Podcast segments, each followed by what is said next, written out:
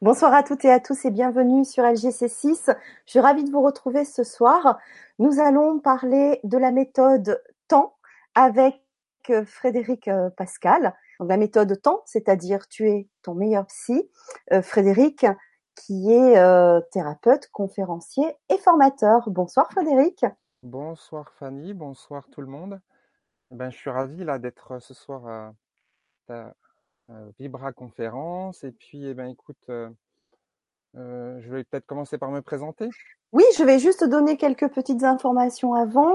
Moi, je suis ravie vraiment de te, te, te, retrouver ce soir. Mmh. C'est la première fois que je te reçois sur LGC6 et j'en suis ravie. Mmh. Euh, J'ai beaucoup aimé, en fait, euh, quand on s'est rencontrés, tu prônes, c'est-à-dire ta mission, c'est euh, l'autonomie et la reconnexion à son propre pouvoir d'auto-guérison.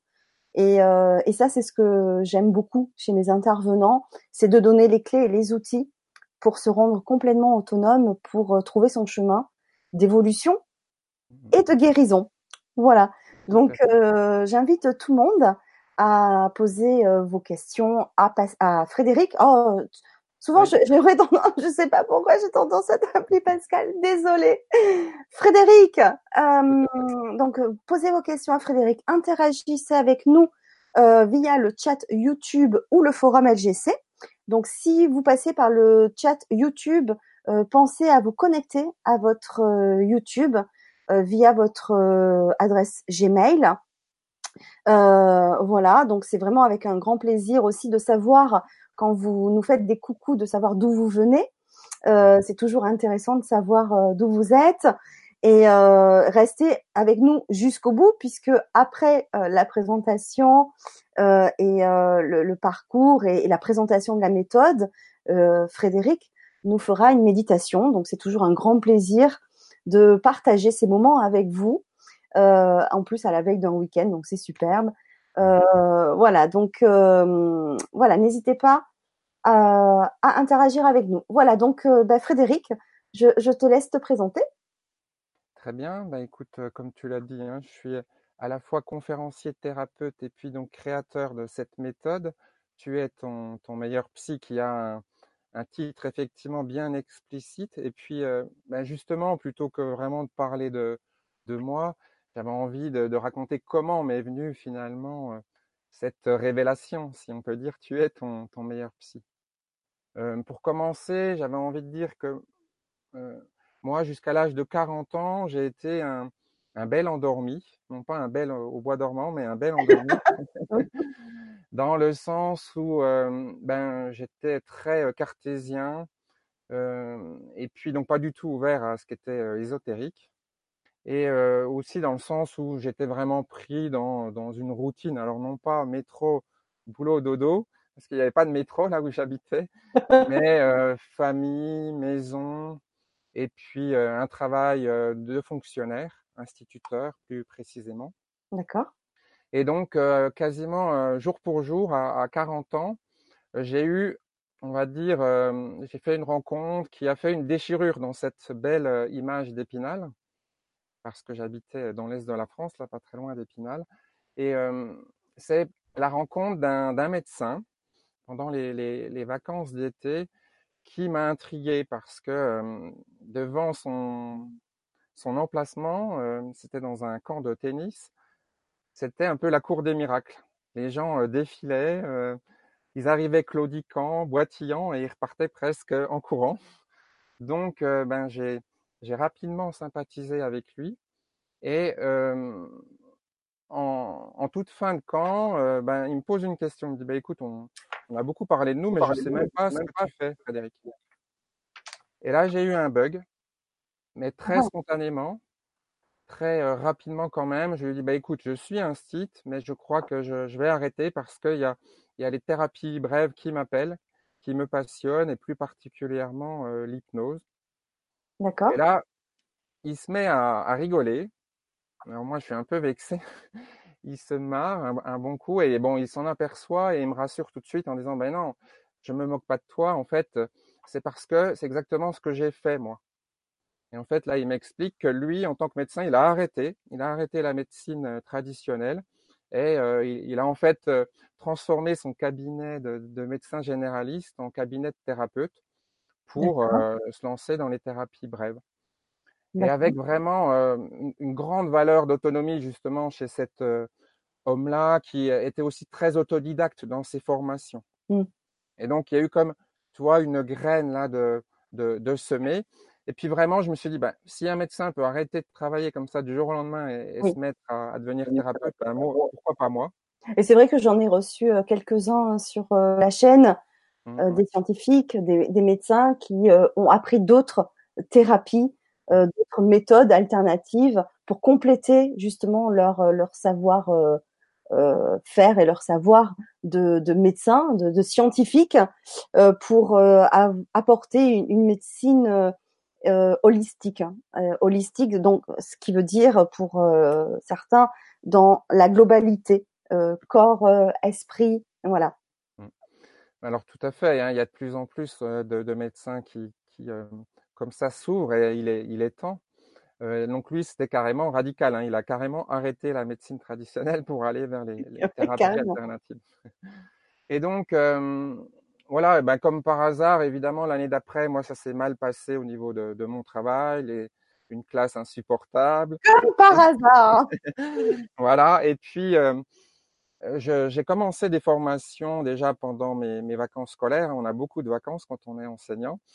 Et, euh, et, là aussi, et là aussi, comme par hasard, je rencontre un, il y a un de mes formateurs qui me dit, bah écoute, euh, ton profil m'intéresse, euh, je t'embauche si tu démissionnes. Alors bon, hop, banco, j'arrête tout. Et en même temps, ça se passe pas très bien avec lui dans l'association très rapidement. Et, et, tant mieux quelque part parce que je me suis lancé du coup carrément moi aussi tout seul en toute autonomie euh, avec un cabinet. Euh, j'ai démarré d'abord avec euh, l'outil hypnose, donc en tant que hypnothérapeute. Voilà pour la, première petite déchirure dans la dans l'image d'Épinal. Et puis après, il y a eu une grosse déchirure, pour pas dire une, une explosion de, de l'image d'Épinal. Là, c'est ma rencontre avec celle que j'aime appeler ma compagne de toujours. Alors, Certains parleront plus de, de flammes jumelles, mais euh, moi je suis pas trop concept. Je crois qu'on va s'en apercevoir euh, ce soir. Oui, oui, Parce que oui, il y a, y a, des avantages dans les concepts, c'est que ben ça permet des prises de conscience. Moi, ça a été le cas, ça m'a aidé à comprendre cette relation très particulière. Et en même temps, ça enferme très vite. Et donc, euh, ben, finalement, ça nous prive de, de, de, de, découvrir des chemins et puis surtout, comment dirais-je, ça nous enferme un petit peu dans, dans, dans, une case, quoi, en quelque sorte.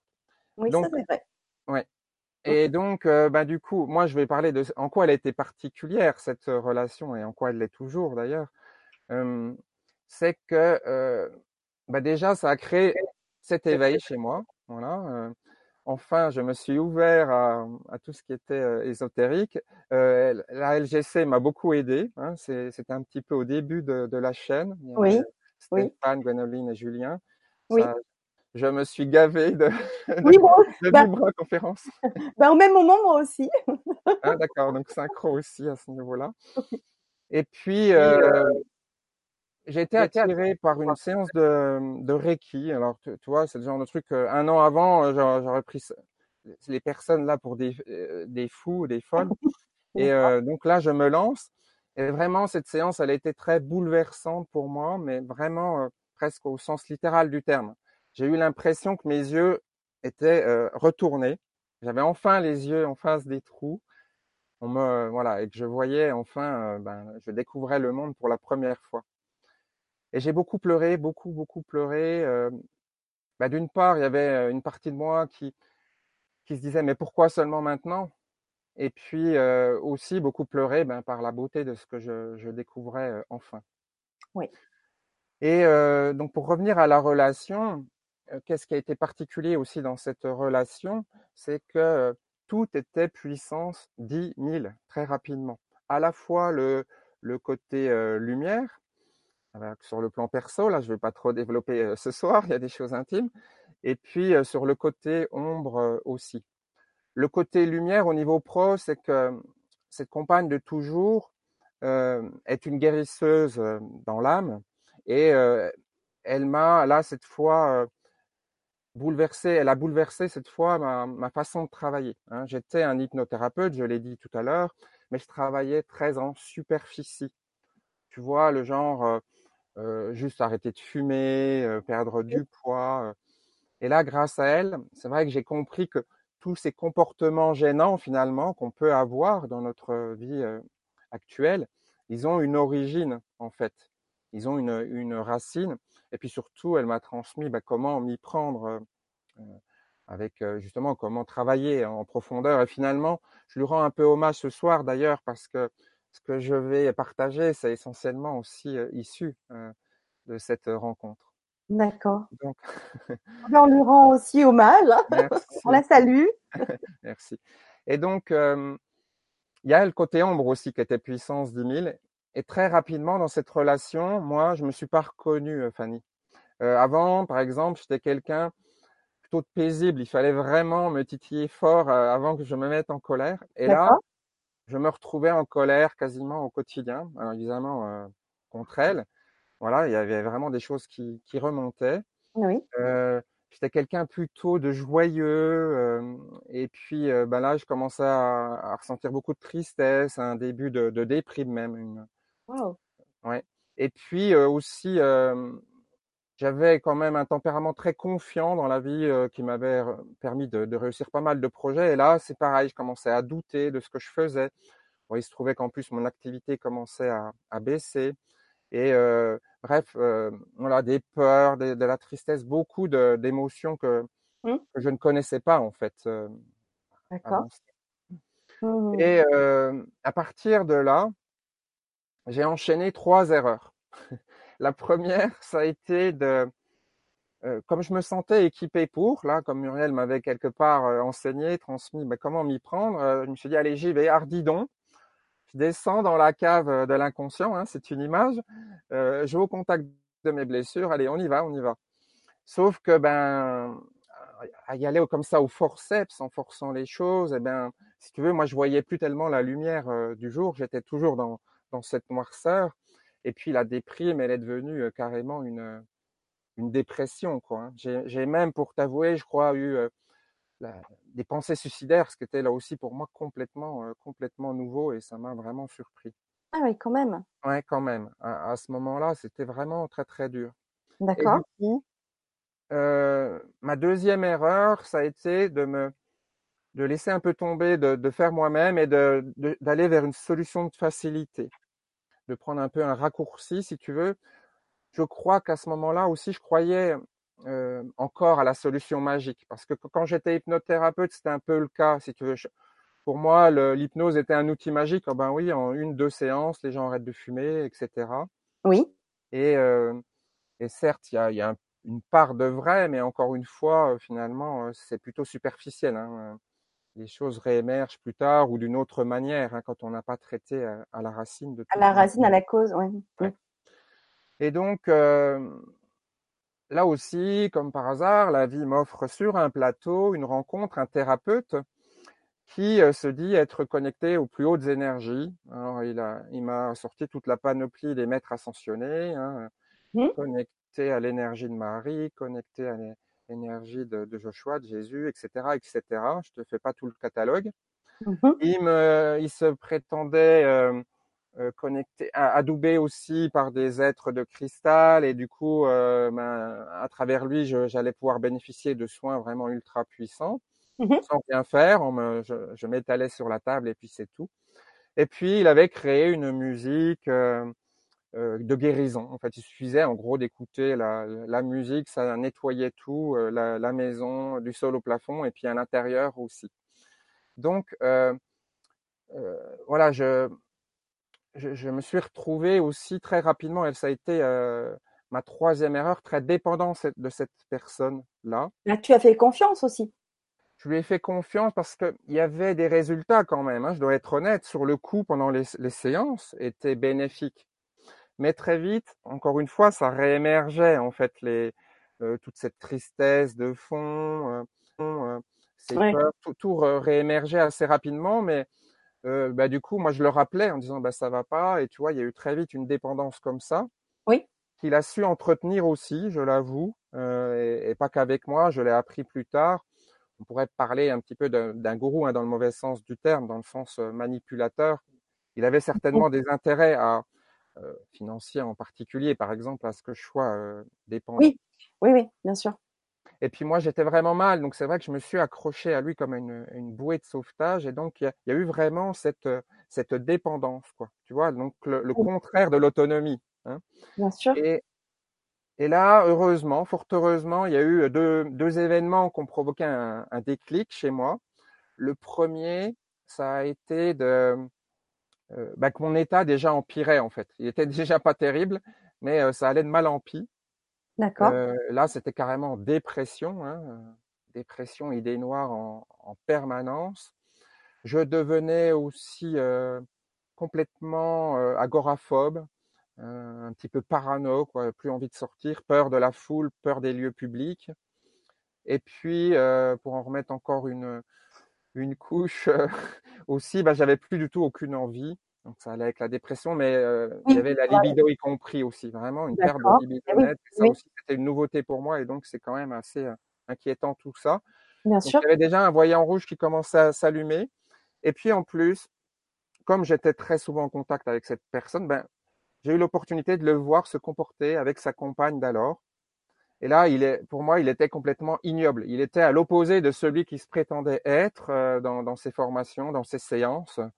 Euh, il était juste infect et je l'ai vu comme ça à plusieurs reprises. Et à ce moment-là, ça a créé chez moi un déclic. Quoi. Ça a dit euh, stop là, arrête tout, reviens à toi, Frédéric, reviens à toi. Et puis tu as tout ce qu'il faut. Euh, tu es ton, ton meilleur psy. J'ai eu euh, donc cette cette révélation finalement à ce moment-là. Ouais. Et effectivement, je me suis remis au, au boulot. sauf que j'ai laissé faire la vie je ne suis plus allé au forceps, je n'ai pas reproduit ma première erreur. On apprend de nos erreurs, évidemment. Et donc, et la vie en plus, maintenant, j'en suis encore plus conscient chaque jour à quel point elle nous offre à chaque fois des opportunités de travailler sur nous. Il n'y a pas besoin de forcer les choses. Au quotidien, dans chaque rencontre, dans chaque relation qu'on a, même pas avec des personnes, avec des animaux, mais avec avec notre relation à l'argent, notre, enfin, il y a plein de choses qui nous, qui sont miroirs de ce mmh. qu'on a à faire à, à l'intérieur. Hein, n'est-ce pas, euh, Fanny? Oui, j'acquiesce. Je, c'est vrai qu'on a, on a à chaque fois des occasions de travailler, ce qui n'est pas forcément quand même toujours évident pour tout le monde. Mmh. Euh, de pouvoir euh, en prendre conscience et de pouvoir avancer dans ces euh, obstacles, euh, dans ces expériences. Voilà, c'est c'est pas toujours facile. On a quand même besoin, je trouve, d'un guide euh, par contre, l'idée de rendre quelqu'un autonome en le guidant, et mmh. c'est ça le, le, rôle du vrai guide, comme tu, tu, tu, es en train de nous expliquer, que tu vas encore nous développer, c'est ça l'intérêt. Parce que c'est quand même pas donné à, à tout le monde de, de pouvoir euh, tout de suite se rendre compte de tout ça. Tout à fait. Moi, j'aime à dire que ça peut paraître paradoxal de, de dire que ben, je, suis là aussi pour vous guider alors que je prône l'autonomie. Et en même temps, ben oui, moi, ce, ce chemin de l'auto-guérison, je le connais très très bien. Je, je suis moi-même, et je vais continuer là-dessus d'ailleurs, hein, mon meilleur psy, j'en suis la preuve vivante. Et donc, je connais ce cheminement. Et donc, évidemment, je, peux, je suis mieux à même de, de guider et d'accompagner des personnes pour ça, pour les rendre autonomes. Et un bon guide, c'est ça. Il porte pas les affaires des autres, il marche pas à leur place, il leur explique ouais. le, le chemin, hein, parce qu'il le connaît très bien. Et c'est vrai que les clés, après, on les a en nous-mêmes. Tout à fait. De toute façon, oui, euh, pour moi, c'est clair et c'est net. Et donc, j'espère justement aussi, pour revenir à ce que tu disais, ben, permettre ce soir à de plus belles prises de conscience sur euh, ben, justement à quel point la vie aussi nous, nous montre euh, au quotidien, euh, nous donne, nous offre des opportunités de travailler sur nous. Je finis juste avec mon histoire, je, je suis d'ailleurs un peu à la fin, c'est que je, euh, je me remets donc au boulot et, euh, j'ai assez rapidement des résultats. En plus, c'est encourageant. Attention, c'est pas des résultats magiques. Encore une fois, ça, ça, ça s'est fait sur euh, sur plusieurs mois. Et en même temps, donc régulièrement, j'ai eu des encouragements. Euh, je vais te donner quelques exemples. Euh, bah déjà, euh, j'ai le doute, ça y est, a, a, disparu. Je retrouvais ma, ma confiance. Et puis, euh, jusqu'alors, moi, j'étais quelqu'un de plutôt très très influençable, si tu veux, du genre qui a du mal aussi à dire non, euh, qui voulait pas froisser les gens. Et là, il y avait, je commençais à découvrir une forme d'affirmation et le, le, le, bonheur de ça, d'affirmer mes besoins. Ben non, là, moi, j'ai besoin de, si, de, de, réussir à dire non à ma compagne. Écoute, non, tu me proposes une chose ensemble, mais moi, j'ai besoin d'aller seul. Le paradoxe, tu sais, affirmation de dire non. voilà. Encore un paradoxe. Oui. Euh, et puis, euh, j'étais quelqu'un aussi très critique vis-à-vis de moi-même. J'étais jamais satisfait. Hein. J'avais une sorte de besoin de perfection à chaque fois, le, le, côté excessif du perfectionniste. Puis très critique envers la société, les autres. J'étais d'ailleurs délégué syndical en, en tant qu'enseignant. Et là, ben, je découvrais euh, ce coup-ci ben, déjà de la bienveillance vis-à-vis de moi-même. Euh, justement, maintenant accepter que, que j'ai des échecs. et puis que me contenter de, de, petites réussites, tu vois, alors qu'avant il fallait vraiment que ce soit parfait, encore une fois. Bref, je ne vais pas te faire toute la liste là parce qu'on pourrait faire la, la, vibra avec ça, mais euh, disons que j'ai eu suffisamment de bénéfices à un moment donné pour avoir accès à la deuxième euh, révélation qui était maintenant, en fait, ta mission, elle est de transmettre ça. Voilà. Hein, et donc, euh, et donc, c'est, ça fait à peu près deux ans que, que ça s'est passé, ça. Et donc, j'ai tranquillement basculé, arrêté euh, en cabinet, en séance individuelle pour aller vers le collectif et construire ben, une. Ça prend du temps aussi hein, pour la peaufiner quand même. Oui. Euh, D'abord une formation en présentiel et puis après, euh, là, ce que je suis en train de construire, une formation euh, en ligne. Mais de toute façon, à partir de, du moment où j'ai eu cette révélation, c'est vrai que honnêtement, j'ai été, été très aidé. Euh, je me suis retrouvé comme connecté, quoi. Il y a eu, c'est devenu tout, tout mmh. fluide, tout s'imbriquait, tout mon parcours. Euh, je j'ai fait beaucoup, beaucoup de formations, et là aussi, peu importe lesquelles, mais tu vois, je, comme, ah oui, ça, ça, c'est important. Et on le retrouve dans plein d'approches, c'est que c'est essentiel. Ça, et tout s'imbriquait. Et euh, donc, voilà comment la, la méthode est, arrivée. Est née. ouais. Alors, tu, tu m'as parlé de, de, quatre outils thérapeutiques que tu, euh, que tu imbriques euh, dans cette méthode qui est la pleine conscience, l'hypnose que tu as appris en, en, tout premier, le coaching, mmh, mmh. mais aussi euh, la maïeusthésie, oui. si j'ai bien prononcé. Oui. Alors, euh, j'avoue que quand on a préparé l'émission de ce soir, je ne connaissais pas la maïeusthésie. Euh, peut-être que certaines que certaines personnes qui sont connectées avec nous ce soir en direct ou en replay, hein, bien sûr. D'ailleurs, je salue les personnes qui se qui nous qui vont nous rejoindre euh, en replay. Mmh. Euh, peut-être que certains connaissent, peut-être que d'autres non. Moi, j'aimerais bien que tu nous expliques aussi donc du coup cette alliance de ces quatre méthodes et de nous expliquer le principe de la maïeusthésie.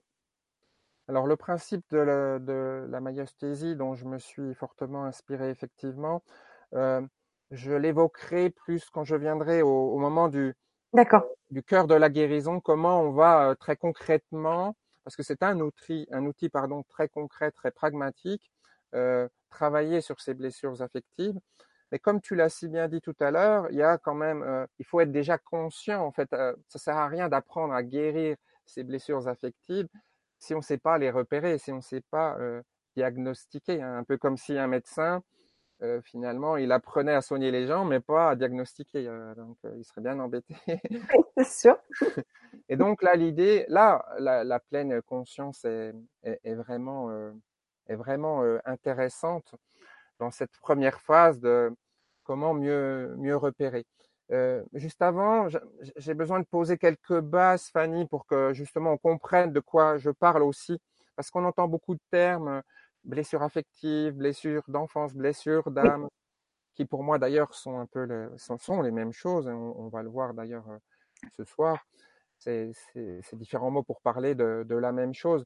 Moi, je, vais quand même bien poser ma, ma vision, hein, parce qu'il y a aussi des différentes visions. Oui, et ça c'est important, c'est ta vision ce soir. Voilà, que je, que je, partage, tout à fait. Oui. Et j'espère qu'elle qu sera suffisamment claire. Et puis si c'est pas le cas, ben les, les, personnes peuvent intervenir, comme tu l'as si bien dit, poser des oui. questions. Je ferai certainement euh, quelques pauses. Euh, juste, voilà, avant, avant de poser ces bases, avait aussi, moi, dans les révélations euh, qui me sont venues, c'est que, en fait, on a tous la même mission. Enfin, il y a beaucoup de gens qui se posent des questions sur quelle est ma mission, là, ma mission d'âme, ma mission dans cette vie. Pour moi, on a tous la même. Oui. On a tous la même, c'est s'aimer avec un S, s'aimer soi avec un S majuscule, c'est-à-dire soigner nos blessures affectives, euh, réhabiliter toutes ces parties de nous qu'on a rejetées, qu'on a reniées. Alors évidemment, on a une mission, euh, on a aussi une mission euh, secondaire par rapport à ça.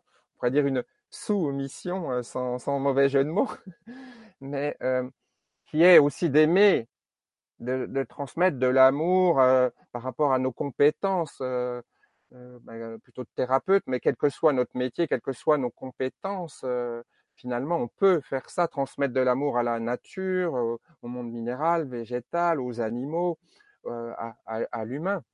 Euh, évidemment.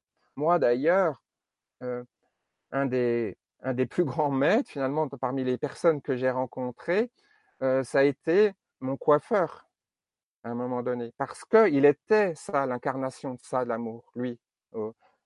parce qu'il savait s'aimer, lui, il savait prendre du temps, partir souvent de son salon pour faire des choses qui le nourrissaient vraiment, prendre, faire de longs séjours, pour faire du trekking, du vélo et puis il était l'amour incarné avec ses clients et dans son métier, dans l'art, mmh. euh, il se formait régulièrement. Donc c'était un vrai bonheur euh, et il me, ça me nourrissait moi d'être à son contact. Mmh. Malheureusement, nous les hommes, on, ne reste pas longtemps chez le coiffeur. Mais j'aurais bien ah voulu faire de longues séances pour en bénéficier encore plus. Donc oui, voilà pour, pour cette mission et pour moi très concrètement s'aimer, ben c'est un peu ce que j'ai envie de de transmettre, parce qu'on entend aussi de beaux discours là-dessus. Et là, moi, ce que j'ai envie de transmettre, c'est des choses très, très concrètes, des outils. Comment on s'y prend? Le comment m'intéresse beaucoup plus que le pourquoi. Donc, comment on s'y prend pour s'aimer? Parce que c'est un sacré, euh, un sacré programme. Donc, je disais, j'ai envie de poser des bases sur les, les blessures affectives. Qu'est-ce que c'est? Ben, Les blessures affectives, elles sont en lien avec le manque d'amour, justement. En fait, pour moi, il y a deux cas de figure principaux, on va dire, qui euh, créent des blessures affectives. Le premier, ce sont ces moments pendant lesquels, plutôt pendant l'enfance, effectivement, là-dessus euh, je rejoins Lise Bourbeau, euh, on, on vit un événement traumatique. Attention, Fanny, un événement peut être traumatique même sans être grave. Euh, à nos yeux d'adultes même, il peut paraître complètement anodin. Hein. Je, je, donne souvent l'exemple d'un client que j'ai accompagné quand j'étais thérapeute en cabinet, qui a eu un traumatisme, euh, une blessure d'abandon très très forte qui l'a impacté toute sa vie, simplement euh, pour avoir fait un jeu de cache-cache avec ses parents. Ses parents ne l'ont pas prévenu, ils sont cachés, et lui, il a vécu ça comme un traumatisme. D'accord. À l'inverse, tu peux avoir des personnes qui vivent des violences extrêmes, et puis, mais comme ça a été bien pris en charge, finalement, l'événement n'a pas été traumatique. D'accord. Mmh. En fait, le plus traumatique, c'est surtout la non prise en charge, justement, le manque d'amour à ce moment-là. Tu sais, moi, je suis, je suis parent de trois enfants aussi, et, moi, le premier, souvent, j'ai blessé mes enfants, évidemment, par ce manque d'amour, la non-reconnaissance de ce qu'ils vivent. Là, dans l'exemple de ce client, euh, c'est pas tant le jeu qui l'a blessé, c'est que les parents, quand, quand, il a montré sa peur et sa tristesse, ben les parents lui ont dit ben non non euh, c'est rien, regarde on est là. Toi il y a, y a, une non reconnaissance de ce qu'il a vécu. Et c'est à partir de ce moment-là qu'il y a un, un, impact en fait, un, impact psychologique évidemment dans la psyché. Hein, et donc, euh, voilà, le, le, premier cas de figure de, je dirais, d'une blessure affective. Euh, moi, je ferai pas mal d'analogies ce soir pour, je pense que c'est utile aussi avec les blessures physiques parce que finalement, il y a beaucoup de choses qui se passent un peu, tu vois, de la même manière que tu, tu peux avoir un petit traumatisme physique, mais qui est pas important, mais si tu ne le soignes pas, euh, ben la plaie peut s'infecter, ça peut se gangréner, tu vois, on peut aller très très loin comme ça. Et c'est souvent le non-soin qui peut rendre quelque chose de grave. De grave. Pas ah forcément le fait que, que, que tu aies été impacté physiquement de manière grave. Hein. Une simple mmh. piqûre peut de dégénérer et puis tu peux tomber du troisième étage d'un immeuble et rien avoir. Tu vois, c'est la même chose hein, pour les blessures euh, affectives. Ouais, c'est une bonne euh, comparaison pour comprendre. Ok. Parfait. Bon, ben, merci de ce retour. Le deuxième cas de figure pour moi des blessures affectives, c'est plus euh, les petits coups répétés. Là, ben, aussi, hein, comme si on donnait toujours un petit coup au même endroit, ben, force, ça commencerait à faire mal. Et là, c'est les discours répétés. Et on peut remercier notre éducation judéo-chrétienne du genre non, c'est pas bien de faire ci, c'est pas bien d'être comme ci, d'être gourmand, c'est pas bien de, de voler, c'est pas bien de dénoncer. Toutes ces parties. Euh, et petit à petit, ça nous amène, avec ce discours répété, ce pilonnage, à mettre une partie de nous de côté, qui pourtant a une belle facette voler, ça peut être très utile si je vole, je sais pas moi, le, plan d'une arme euh, euh, qui, est, destructrice. Dénoncer, euh, ça peut être intéressant là aussi si je dénonce quelqu'un qui va faire un, attentat, etc., etc. Il y a toujours une belle facette dans, chaque, chacun de nos comportements finalement, dans chacune de, nos facettes. Hein. Et donc là aussi, euh, petit, le, résultat elle-même, euh, ce manque d'amour là, soit répété, soit ponctuel pendant un événement, crée, fait en, en, sorte qu'on a une blessure affective et il y a comme une partie de nous qui est mise de, mise de côté, tu vois. On a comme un fragment de nous, un manque aussi en, en nous. Le manque d'amour crée un manque dans, dans, notre, dans notre être, dans notre être. Voilà. Voilà pour le, le concept euh, des blessures. Et puis le problème, c'est que on nous apprend pas à les, soigner, évidemment. En particulier quand on est petit, quand, elles ont lieu, donc on nous apprend pas à les soigner. Et donc très rapidement, pour ne pas trop souffrir, on met en place des, comportements en fait.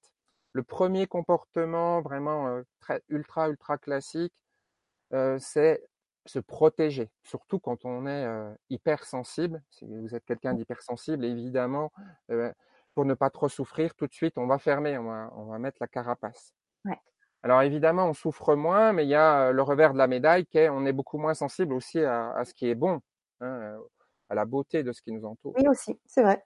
Si je reprends l'analogie avec la blessure physique, je me suis blessé à la jambe, je vais mettre une coque de protection, donc c'est sûr, quand on me touche, j'ai moins mal, mais je ne vais plus ressentir les caresses, je vais plus profiter des caresses. Et donc là, c'est un peu la même chose avec la protection.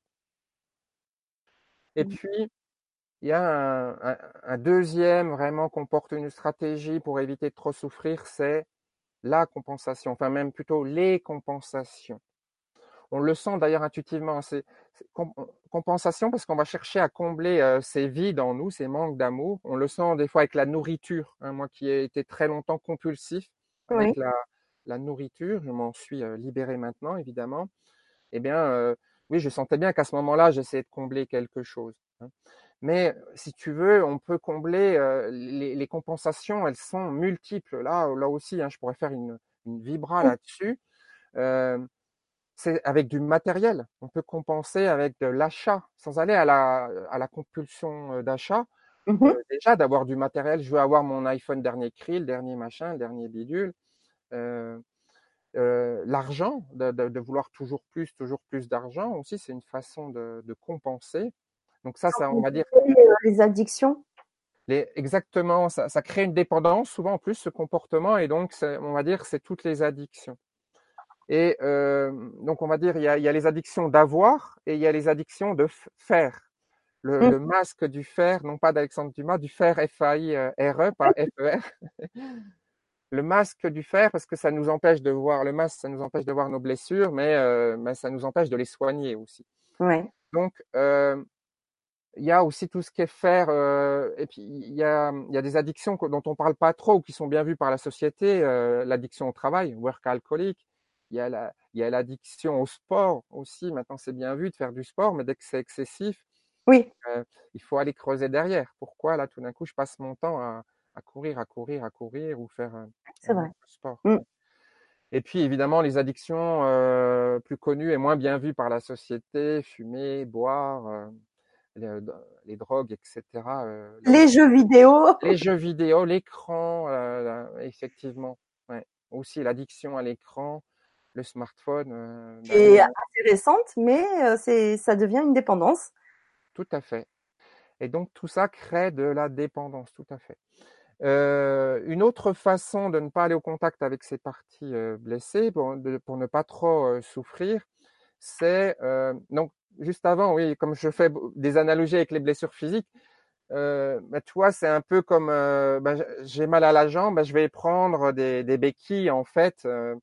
et donc, oui, ok, ça va mieux, je souffre moins, ma jambe n'appuie pas, mais je deviens dépendant de mes béquilles. Et puis, je ne réapprends pas vraiment à marcher non plus. Donc, tu vois, il y a vraiment beaucoup, beaucoup d'analogies. Oui. L'autre analogie, c'est on a une des, une des, stratégies aussi qu'on met très très souvent en place, et plus particulièrement avec nos proches et dans le couple, c'est on va mettre, on va porter notre attention sur l'autre quand il nous fait mal. On pense même que c'est lui qui nous blesse, alors qu'en fait, il nous appuie sur la blessure. Tu vois?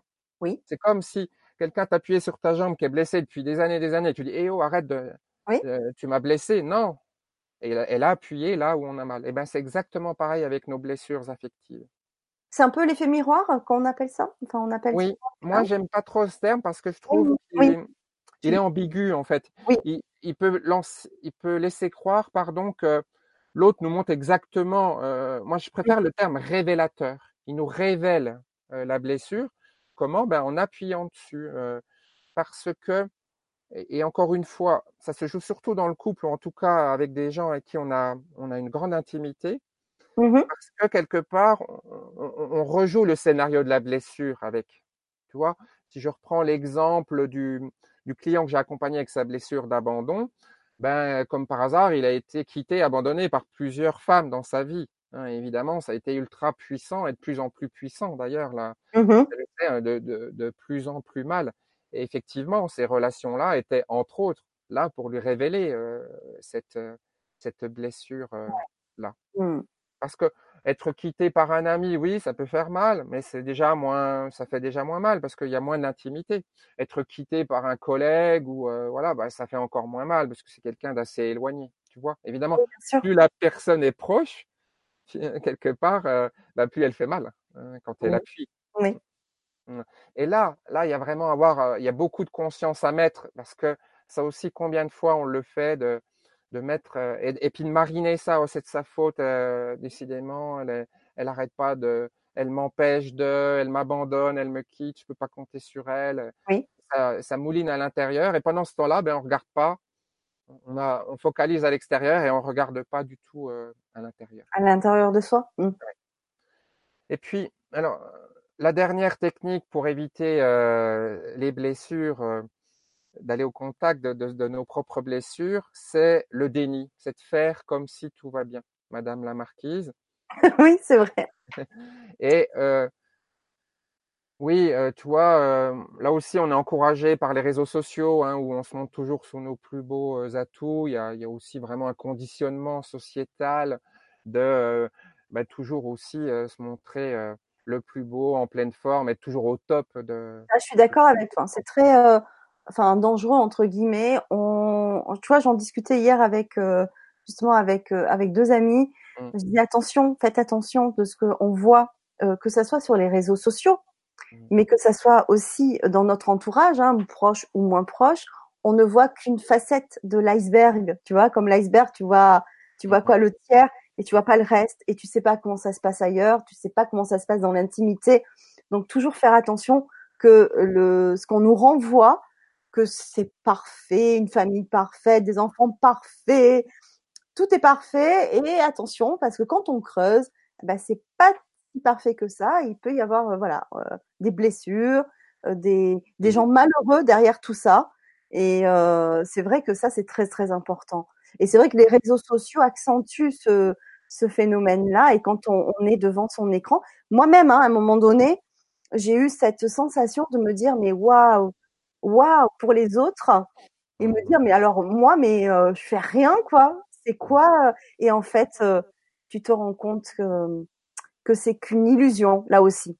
Tout à fait.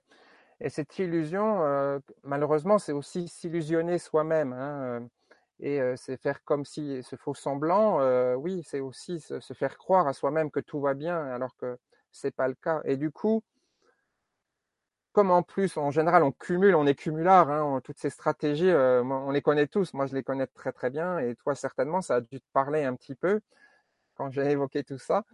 Et euh, bah, il y a un moment, euh, comme ça monte en intensité, ces blessures, et c'est plutôt bien fait, tant mieux, bah, il y a un moment, ça explose. Hein. Souvent à l'âge de 40, 45, voilà, 45 ans.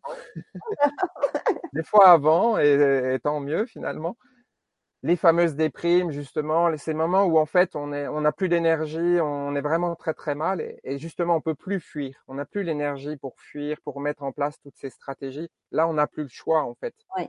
On peut plus, euh, on n'a plus d'autre choix que d'aller regarder à l'intérieur, et c'est souvent. Euh Tiens, d'ailleurs, tu parlais tout à l'heure de, de, toi, c'est à 40 ans.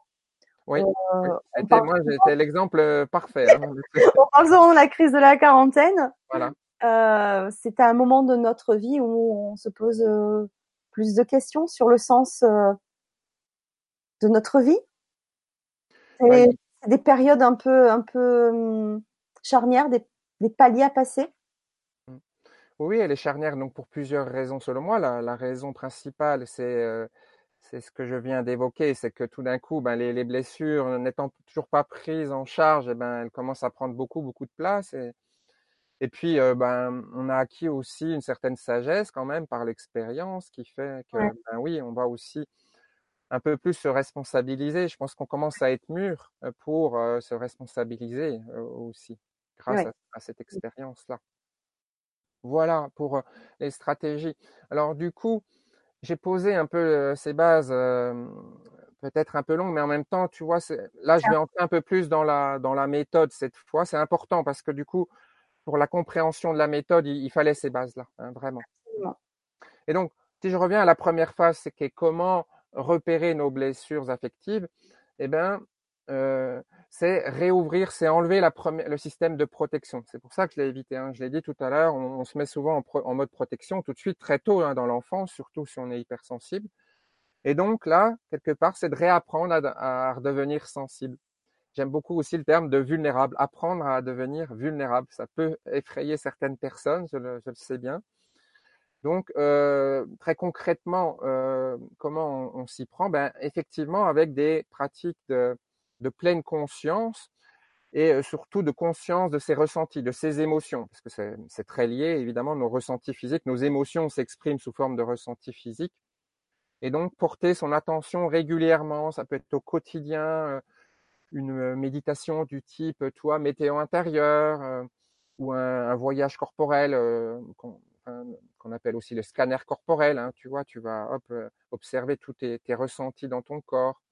Il y a plein, plein de pratiques de pleine conscience qui vont te permettre de redécouvrir ça. Et puis aussi tout ce qui va, ces techniques pendant lesquelles tu vas accompagner, les accueillir déjà, tes émotions, et les accompagner plutôt que de les euh, fuir et puis de, de mettre un couvercle dessus. Hein. Donc c'est vraiment réouvrir la, carapace. Hein. Oui, en fait, si, si on, les fuit, c'est un peu un déni quelque part, mais il vaut mieux euh, en prendre conscience et accepter.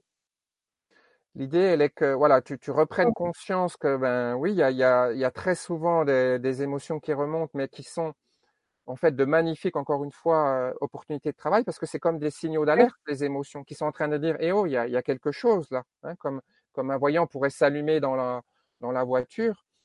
Mais nous, on est tellement pris dans, dans, dans ces comportements, dans notre train-train, dans une hypnose du quotidien, hein, moi qui ai été hypnothérapeute, qu'on voit plus mmh. tout ça. On voit même plus ces voyants rouges qui, qui s'allument de partout. Donc là, l'idée, elle est de, de réouvrir, c'est ça la conscience, hein, réouvrir sa conscience son champ de, de, vision est ah ah oui là je vois que ah oui ce que je voyais pas auparavant parce que je m'étais protégé et puis parce que j'étais pris un peu dans, dans, cette hypnose du quotidien.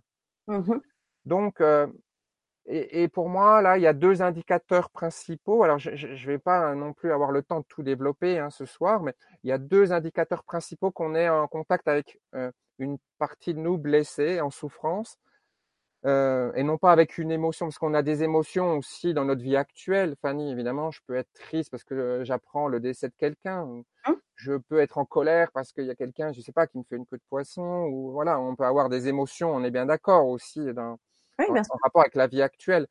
Bien sûr. Mais quand on est, quand c'est une émotion, quand c'est une partie de nous blessée depuis longtemps qui est en train de s'exprimer sur le plan émotionnel, c'est complètement différent.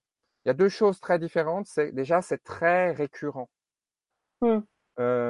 La peur, que ce soit la colère ou la tristesse, elle est vraiment récurrente. Et si tu te poses la question, ah ben oui, ça fait des jours, voire des, semaines, des mois, des ans, des années, pardon, que, que, que je vis ça. Donc, il y a la récurrence, c'est vraiment un indicateur que là, on est en contact avec quelque chose de beaucoup plus ancien, donc une blessure affective. Et puis, l'intensité qui va crescendo au point que, euh, bah, quand on a 40 ans, c'est souvent même complètement disproportionné. Tu vois, c'est vraiment, on, se dit nous-mêmes, mais pourquoi j'ai pété un plomb comme ça là, juste parce qu'il y a quelqu'un qui roule pas assez vite devant moi. Euh, tu vois, euh, tous ces moments pendant lesquels, après coup, on se dit non, mais quand même, pourquoi je me suis mis dans cet état-là? C'est clair. Par exemple, aussi un des exemples très courants que j'ai entendu, c'est moi je comprends pas, euh, tout va bien dans ma vie actuelle, mais mais je me sens super triste en ce moment, alors que j'ai tout pour être heureux je suis dans un endroit merveilleux, ma famille, tout va bien, mais euh, en fait, euh, euh, comment, comment dirais-je? Oui, pardon, il y a une petite coupure. Oui, donc la, la personne, à ce moment-là, c'est pas tant elle qui est triste dans l'absolu, mais à ce moment-là, c'est bien une partie d'elle blessée qui est en train d'exprimer sa tristesse. Est-ce que euh, j'ai été suffisamment claire, euh, Fanny, ou est-ce qu'il y a des questions aussi déjà par rapport à, Oui, alors tu, tu, as été assez claire. Alors je ne sais pas pourquoi, j'ai mon écran qui est rouge. Ouais. on ne me voit plus. C'est aux couleurs de ma robe, mais on ne me voit plus. Bon, c'est pas grave. D'habitude, es vert, euh. mais là, t'es, es On parlait de voyant rouge qui s'allume. Alors là, j'espère que tu ne vois pas un signe. Tu m'entends, du moment qu'on m'entend, c'est bien. je t'entends bien, et là, c'est mieux avec la petite image, effectivement, de nature que, que l'écran rouge. Le temps que, que ça revienne, en fait, je voulais écrire sur le chat, et c'est vrai que j'ai des bugs euh, euh, depuis quelque temps. Je voulais saluer euh, Nicolas qui nous a rejoint et, et, Valérie. Et mmh. voilà, ça m'a fait bugger sur le chat. Donc, ne m'en veuillez pas si je vous réponds pas sur le chat au fur et à mesure. Mais voilà, ça bug. donc je vais arrêter le chat. Euh, donc euh, des questions. Alors il y, a quelques, oui, il y a quelques questions, euh, quelques, quelques. Oui, ça bouge sur le chat. Effectivement, ça bouge. on, pourra on, pourra regarder tout à l'heure. Moi, je t'invite plutôt à, à continuer. Il y avait eu juste tout à l'heure un petit commentaire qui, qui, allait bien avec ce que tu disais de de d'Elisa qui dit euh, qu'il faut oser se regarder et se dire devant le miroir, même si je ne m'aime pas, ce que je vois dans ce miroir, je m'aime et je m'approuve, puis ce sourire. Voilà, c'est ce que tu disais un petit peu tout à l'heure. Oui, effectivement, il y a toutes ces pratiques aussi au quotidien de, ben, de se dire je t'aime. Je dirais, il n'y a, a, que des bonnes euh, occasions de, de, faire ça, effectivement. Euh, S'aimer, je le disais avec aussi mon, le, cas de mon coiffeur, c'est aussi écouter ses besoins, les satisfaire, euh, évidemment, mmh. euh, ce qui n'est pas une mince affaire non plus, parce que là aussi, on a plutôt été conditionné à ne pas trop les, les écouter, les, les, satisfaire, à se mettre plutôt au service des autres. Donc euh, oui, il y a, y a, aussi énormément d'actions. Moi, évidemment, là, dans, dans ma méthode, c'est le, pour moi, vraiment, le, c'est un travail très profond qui est d'aller c'est s'aimer, c'est aller réhabiliter, aller rechercher toutes ces parties qu'on a mis de côté et renier, rejeter par manque d'amour, encore une fois. Et donc là, c'est par l'amour les ramener et, retrouver une forme de complétude, euh, d'unité, tu vois, aller rechercher tous ces morceaux pour retrouver une intégrité, en fait. Hein. évidemment, toutes ces petites méthodes complémentaires pour moi sont très intéressantes aussi. Euh, dans, dans, son quotidien, hein, de s'apporter de l'amour au quotidien, évidemment, je peux que souscrire à, à ce genre de pratique-là. Mmh. Donc, effectivement, je vais revenir. Alors, voilà la première hein, étape. Et euh, je dirais, euh, tu vois, pour ça aussi, pour cette raison-là, on est déjà notre meilleur psy parce qu'on peut travailler dans la vivance de l'instant, quand les choses émergent, quand l'émotion est là. Pourquoi attendre euh, plus tard là? Ça, ça émerge, c'est là. Il y a une situation qui a révélé ma blessure. Profitons-en tout de suite. Alors, qu'est-ce qu'on fait dans, ces moments-là? Alors, déjà juste avant, je voulais dire que euh, c'est pas si facile que ça, même avec ces pratiques de pleine conscience, surtout si on a mis des carapaces très épaisses, parce qu'on a été hypersensible par exemple. Ça prend tout un temps avant de réouvrir sa sensibilité. Hein. Donc, il y a un moyen plus rapide, et c'est pour ça que j'ai évoqué euh, tout à l'heure aussi c'est toutes ces stratégies qu'on met en place, c'est le moyen indirect. C'est de repérer les moments où on fait, on est dans la compensation avec une addiction, les moments où on est dans le déni, mmh euh, parce que c'est plus facile de repérer un comportement, c'est visible. Alors qu'une émotion, ben encore une fois, oui, on, ne la voit pas, elle n'est pas palpable. Un comportement, euh, oui. Donc on peut aussi euh, bien observer, et c'est là que vous pouvez amener dès, aujourd'hui de la conscience quand vous, vous prenez dans, un de ces comportements de, déni, de compensation ou de mettre la faute sur l'autre, eh bien arrêtez. Alors non pas arrêter de le faire parce que pour l'instant ça a une utilité, c'est de justement de, de, de faire en sorte que vous souffrez moins. Donc ça vous apporte quelque chose. Mais posez-vous à ce moment-là et dites-vous comment vous vous sentez, comment je me sens à ce moment-là? Justement, profitez-en pour euh, observer vos, vos émotions à ce moment-là. Faire cette fameuse météo euh, intérieure, cette euh, fameuse pratique de pleine conscience émotionnelle, on va dire. Ouais. Donc voilà, pour choper une blessure affective, hein, soit c'est parce que je suis dans de, l'émotionnel récurrent et disproportionné, soit c'est parce que j'ai un de ces comportements là qu'on a évoqué tout à l'heure. Et donc là, c'est une magnifique porte d'entrée pour aller au contact d'une partie euh, blessée.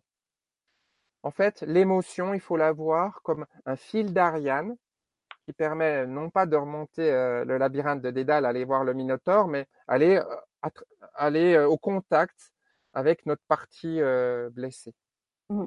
Alors justement, là, je vais être très concret. Et là, Fanny, on rentre dans la deuxième phase de comment on s'y prend avec nos, nos parties blessées. et c'est très inspiré de, de la maïeusthésie. D'accord.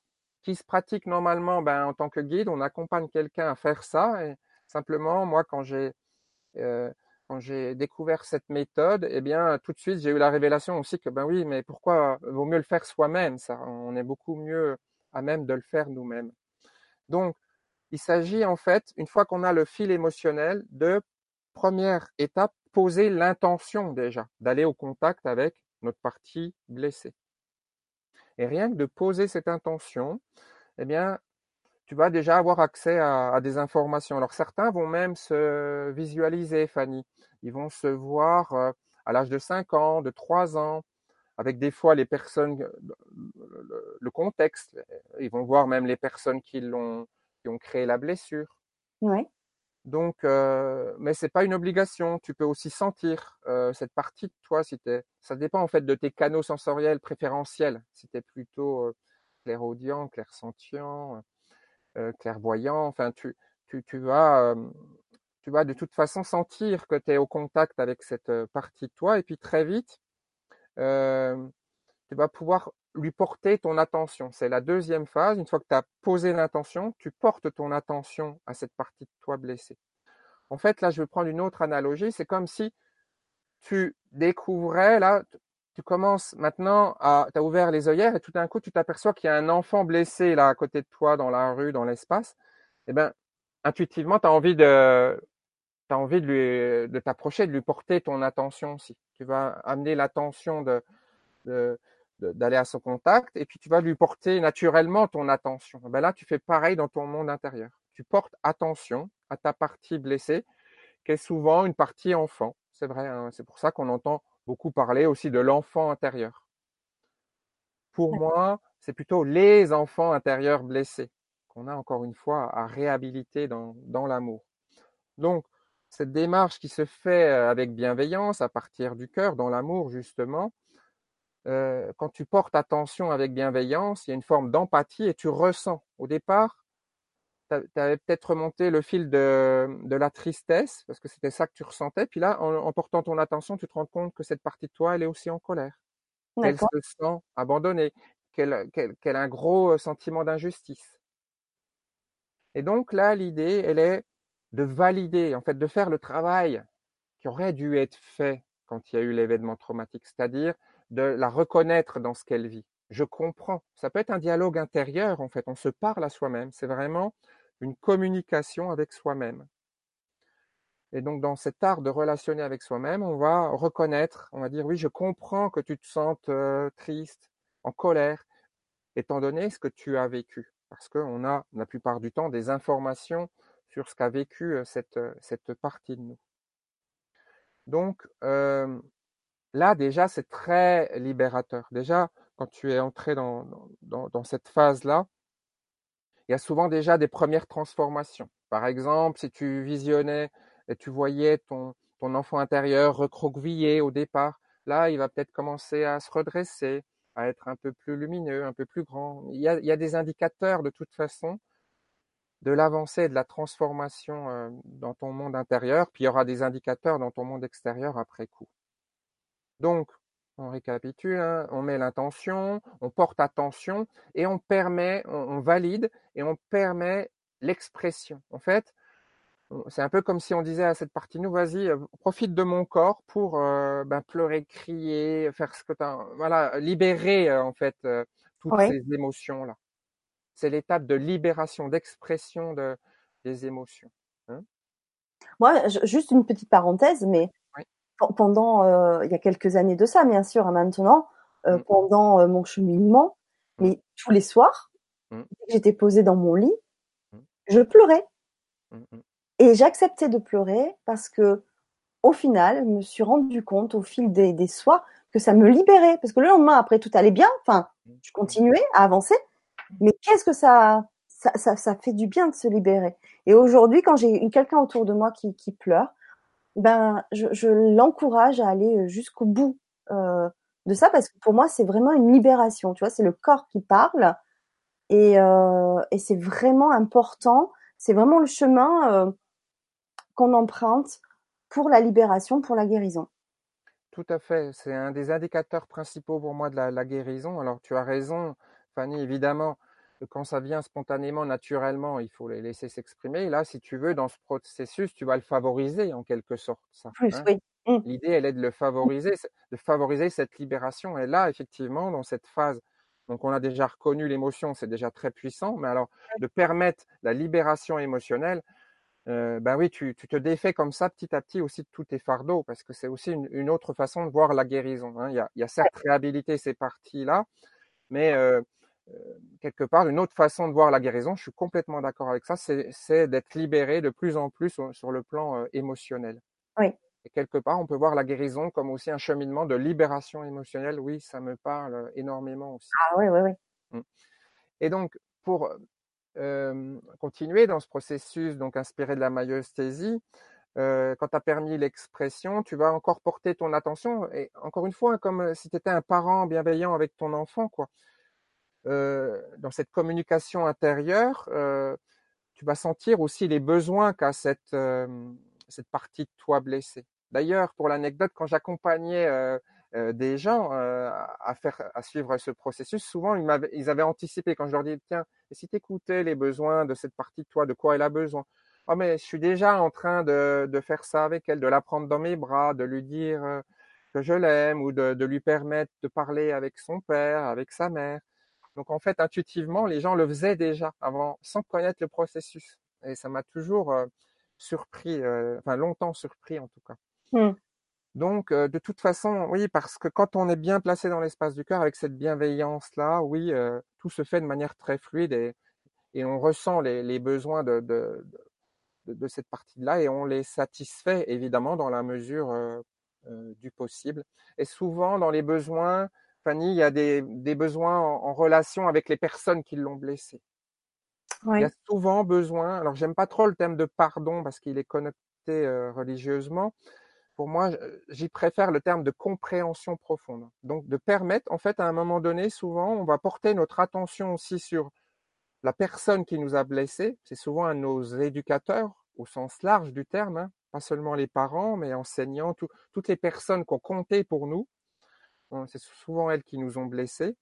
Et donc, en portant leur attention, notre attention pardon, sur eux, eh ben, on va accéder à une compréhension profonde. En fait, on va comprendre la raison de leurs agissements. Ouais. Mais pas intellectuellement, Fanny. Il s'agit pas de ah oui, j'ai compris que mon père euh, s'était comporté comme ça, m'avait abandonné parce que euh, comment il avait lui-même été abandonné, blablabla, blablabla. Mais ça, c'est du mental, c'est du blabla mental et ça, ça permet pas ce, ce pardon quelque part. Alors que là, en portant ton attention euh, sur, sur l'éducateur qui t'a blessé, eh tu accèdes au pardon sans même le, là aussi le, mentaliser. Ça, vient automatiquement. Tu, tu comprends, cette compréhension profonde te permet de ben là, te libérer définitivement euh, aussi. Ok. Moi, je, vais donner un exemple perso, très perso. Dans un des processus que j'ai fait, c'est, ma mère qui est apparue sur une blessure euh, de, on va dire, de privation de, liberté.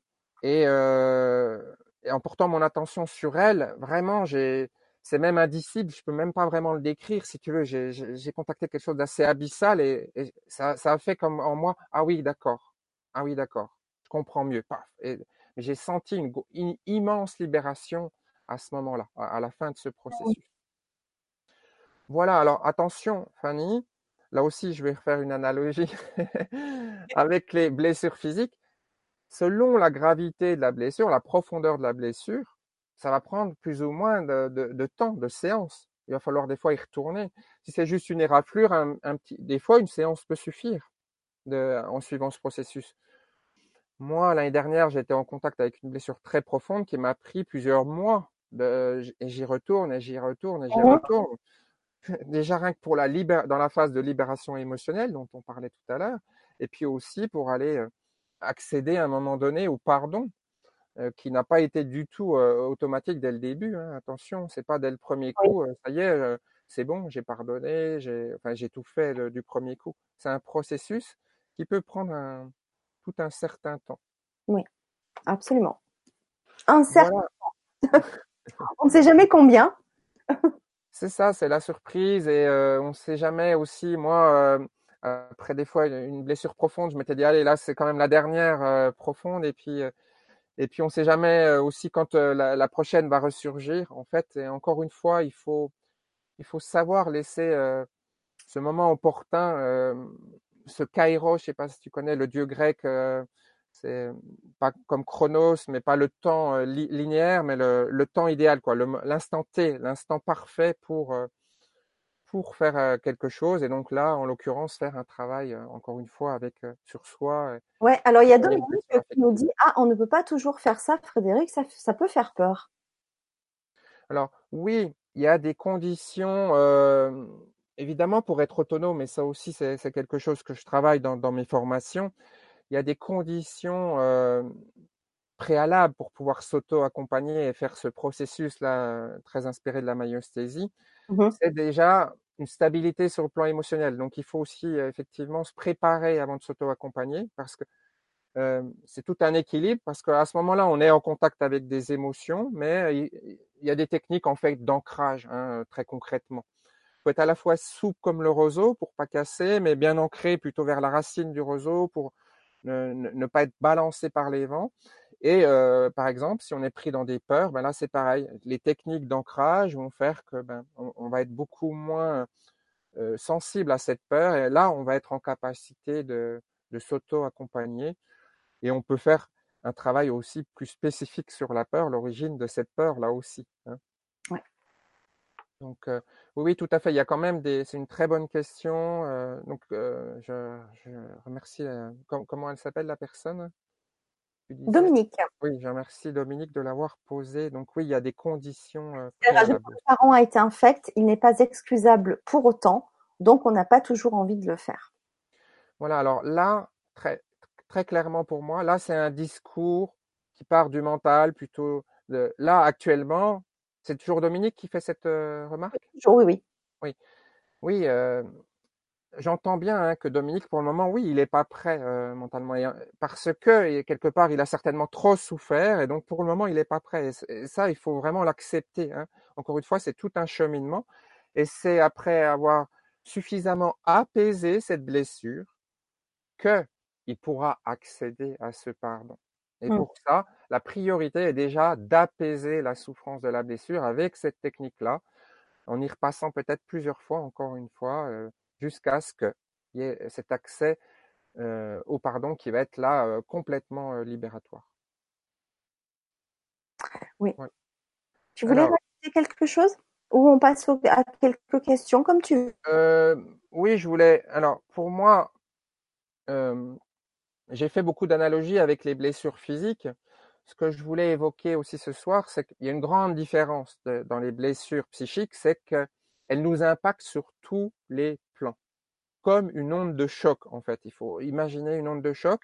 Mmh. Donc la blessure a lieu au niveau de la psyché, de l'âme. C'est pour ça donc on parle souvent de blessure euh, d'âme et de blessure d'enfance. Parce qu'on l'a vu, c'est souvent dans l'enfance que ça se passe. Donc cette blessure euh, psychique, elle va impacter notre plan mental avec des croyances. Elle va provoquer des croyances en nous. Elle va impacter notre plan émotionnel. On l'a vu évidemment. Elle va impacter notre plan énergétique et notre plan physique, doublement d'ailleurs, à la fois euh, physiquement le corps et les comportements. Je vais donner un exemple pour vraiment que ce soit plus clair encore. Euh, le cas de, de la blessure d'abandon, tiens, prenons ce cas encore très courant, mais là, imaginons que je sois une femme dont le, le père a, est, est, est, parti, euh, enfin en tout cas qui a vécu une blessure d'abandon. D'ailleurs, c'est pas forcément encore une fois quand le père part, hein, ça peut être parce qu'il s'est pas occupé de moi, parce qu'il était très occupé ou parce qu'il s'occupait plus de mon frère, de ma sœur encore une fois, c'est pas forcément un, réel abandon. Hein. Une blessure d'abandon euh, peut être créée par quelque chose d'anodin, encore une fois. Eh bien, je vais avoir des croyances sur le plan mental, donc de, par rapport aux hommes. Oui, ben, on peut pas compter euh, sur les hommes. Euh, il, ben, il, va encore m'abandonner, celui-là, il va me laisser tomber. On va mmh. avoir des croyances sur soi beaucoup plus impactantes encore, du genre, ben, je mérite pas l'amour d'un homme. Euh, voilà, je ne suis pas en capacité d'être aimé, etc., etc. Donc, euh, beaucoup de croyances suite à cette blessure. Évidemment, euh, le plan émotionnel, de la colère souvent, hein, d'avoir été abandonné, mais on peut en être triste évidemment, et puis avoir peur d'être à nouveau abandonné. Hein. Donc la plupart des, émotions de base sont présentes. Et notre plan énergétique évidemment est impacté euh, de tout ça, là, les, les chakras. Et, euh, et puis, on a des conséquences, des symptômes physiques. Euh, ça peut être des maladies intestinales, maladies de Crohn, euh, souvent avec la colère dans, dans l'abandon. Et puis donc au niveau comportemental, on l'a vu, hein, des comportements spécifiques avec les hommes aussi. Là, je vais peut-être m'accrocher encore plus aux hommes, être carrément dépendant, tellement j'ai peur qu'ils m'abandonnent. Oui. Je vais plus du tout m'écouter. Je vais, je vais tout faire pour satisfaire les hommes, pour les garder, ce qui d'ailleurs va provoquer euh, effectivement l'effet inverse et donc euh, certainement un nouvel abandon. Mais encore une fois, ça c'est plutôt bien fait. C'est pour nous révéler euh, notre blessure. Ouais. Donc, pourquoi je réévoque aussi ça? Parce que pour moi, pour que tu parlais de guérison holistique hein, tout au début de, de la vibra. Oui. Et oui, et pour moi, euh, bah, il faut qu'elle soit holistique la guérison. Donc là, on vient avec cette technique maïeusthésique de euh, soigner plutôt sur le plan psycho-émotionnel. Et donc, il y a aussi des soins à faire au niveau énergétique, physique et comportemental. Et c'est là que je vais évoquer. Euh, alors déjà, sur le plan énergétique, euh, toi qui, qui as souvent des, des, énergéticiens dans tes émissions, tu l'as souvent entendu, je ne suis qu'un canal de des énergies. Et nous sommes tous des canaux de l'énergie. Si on regarde que ce soit le Reiki, le magnétisme, euh, le, les soins de reconnexion du docteur Pearl, c'est ils vont tous le dire, en fait, on, il n'y a juste qu'à être le canal de ces énergies de, de, guérison. Donc si, pour se soigner sur le plan énergétique, pour moi, c'est aussi simple que ça. Et d'ailleurs, euh, l'avantage, c'est que là, en réouvrant notre sensibilité, on réouvre les canaux. On va, vous allez être beaucoup plus aussi euh, sensible pour laisser passer euh, l'énergie. Et puis, plus vous travaillez sur vos, vos blessures, plus en fait le canal il devient pur d'une certaine manière, en réintégrant toutes ces parties reniées et rejetées.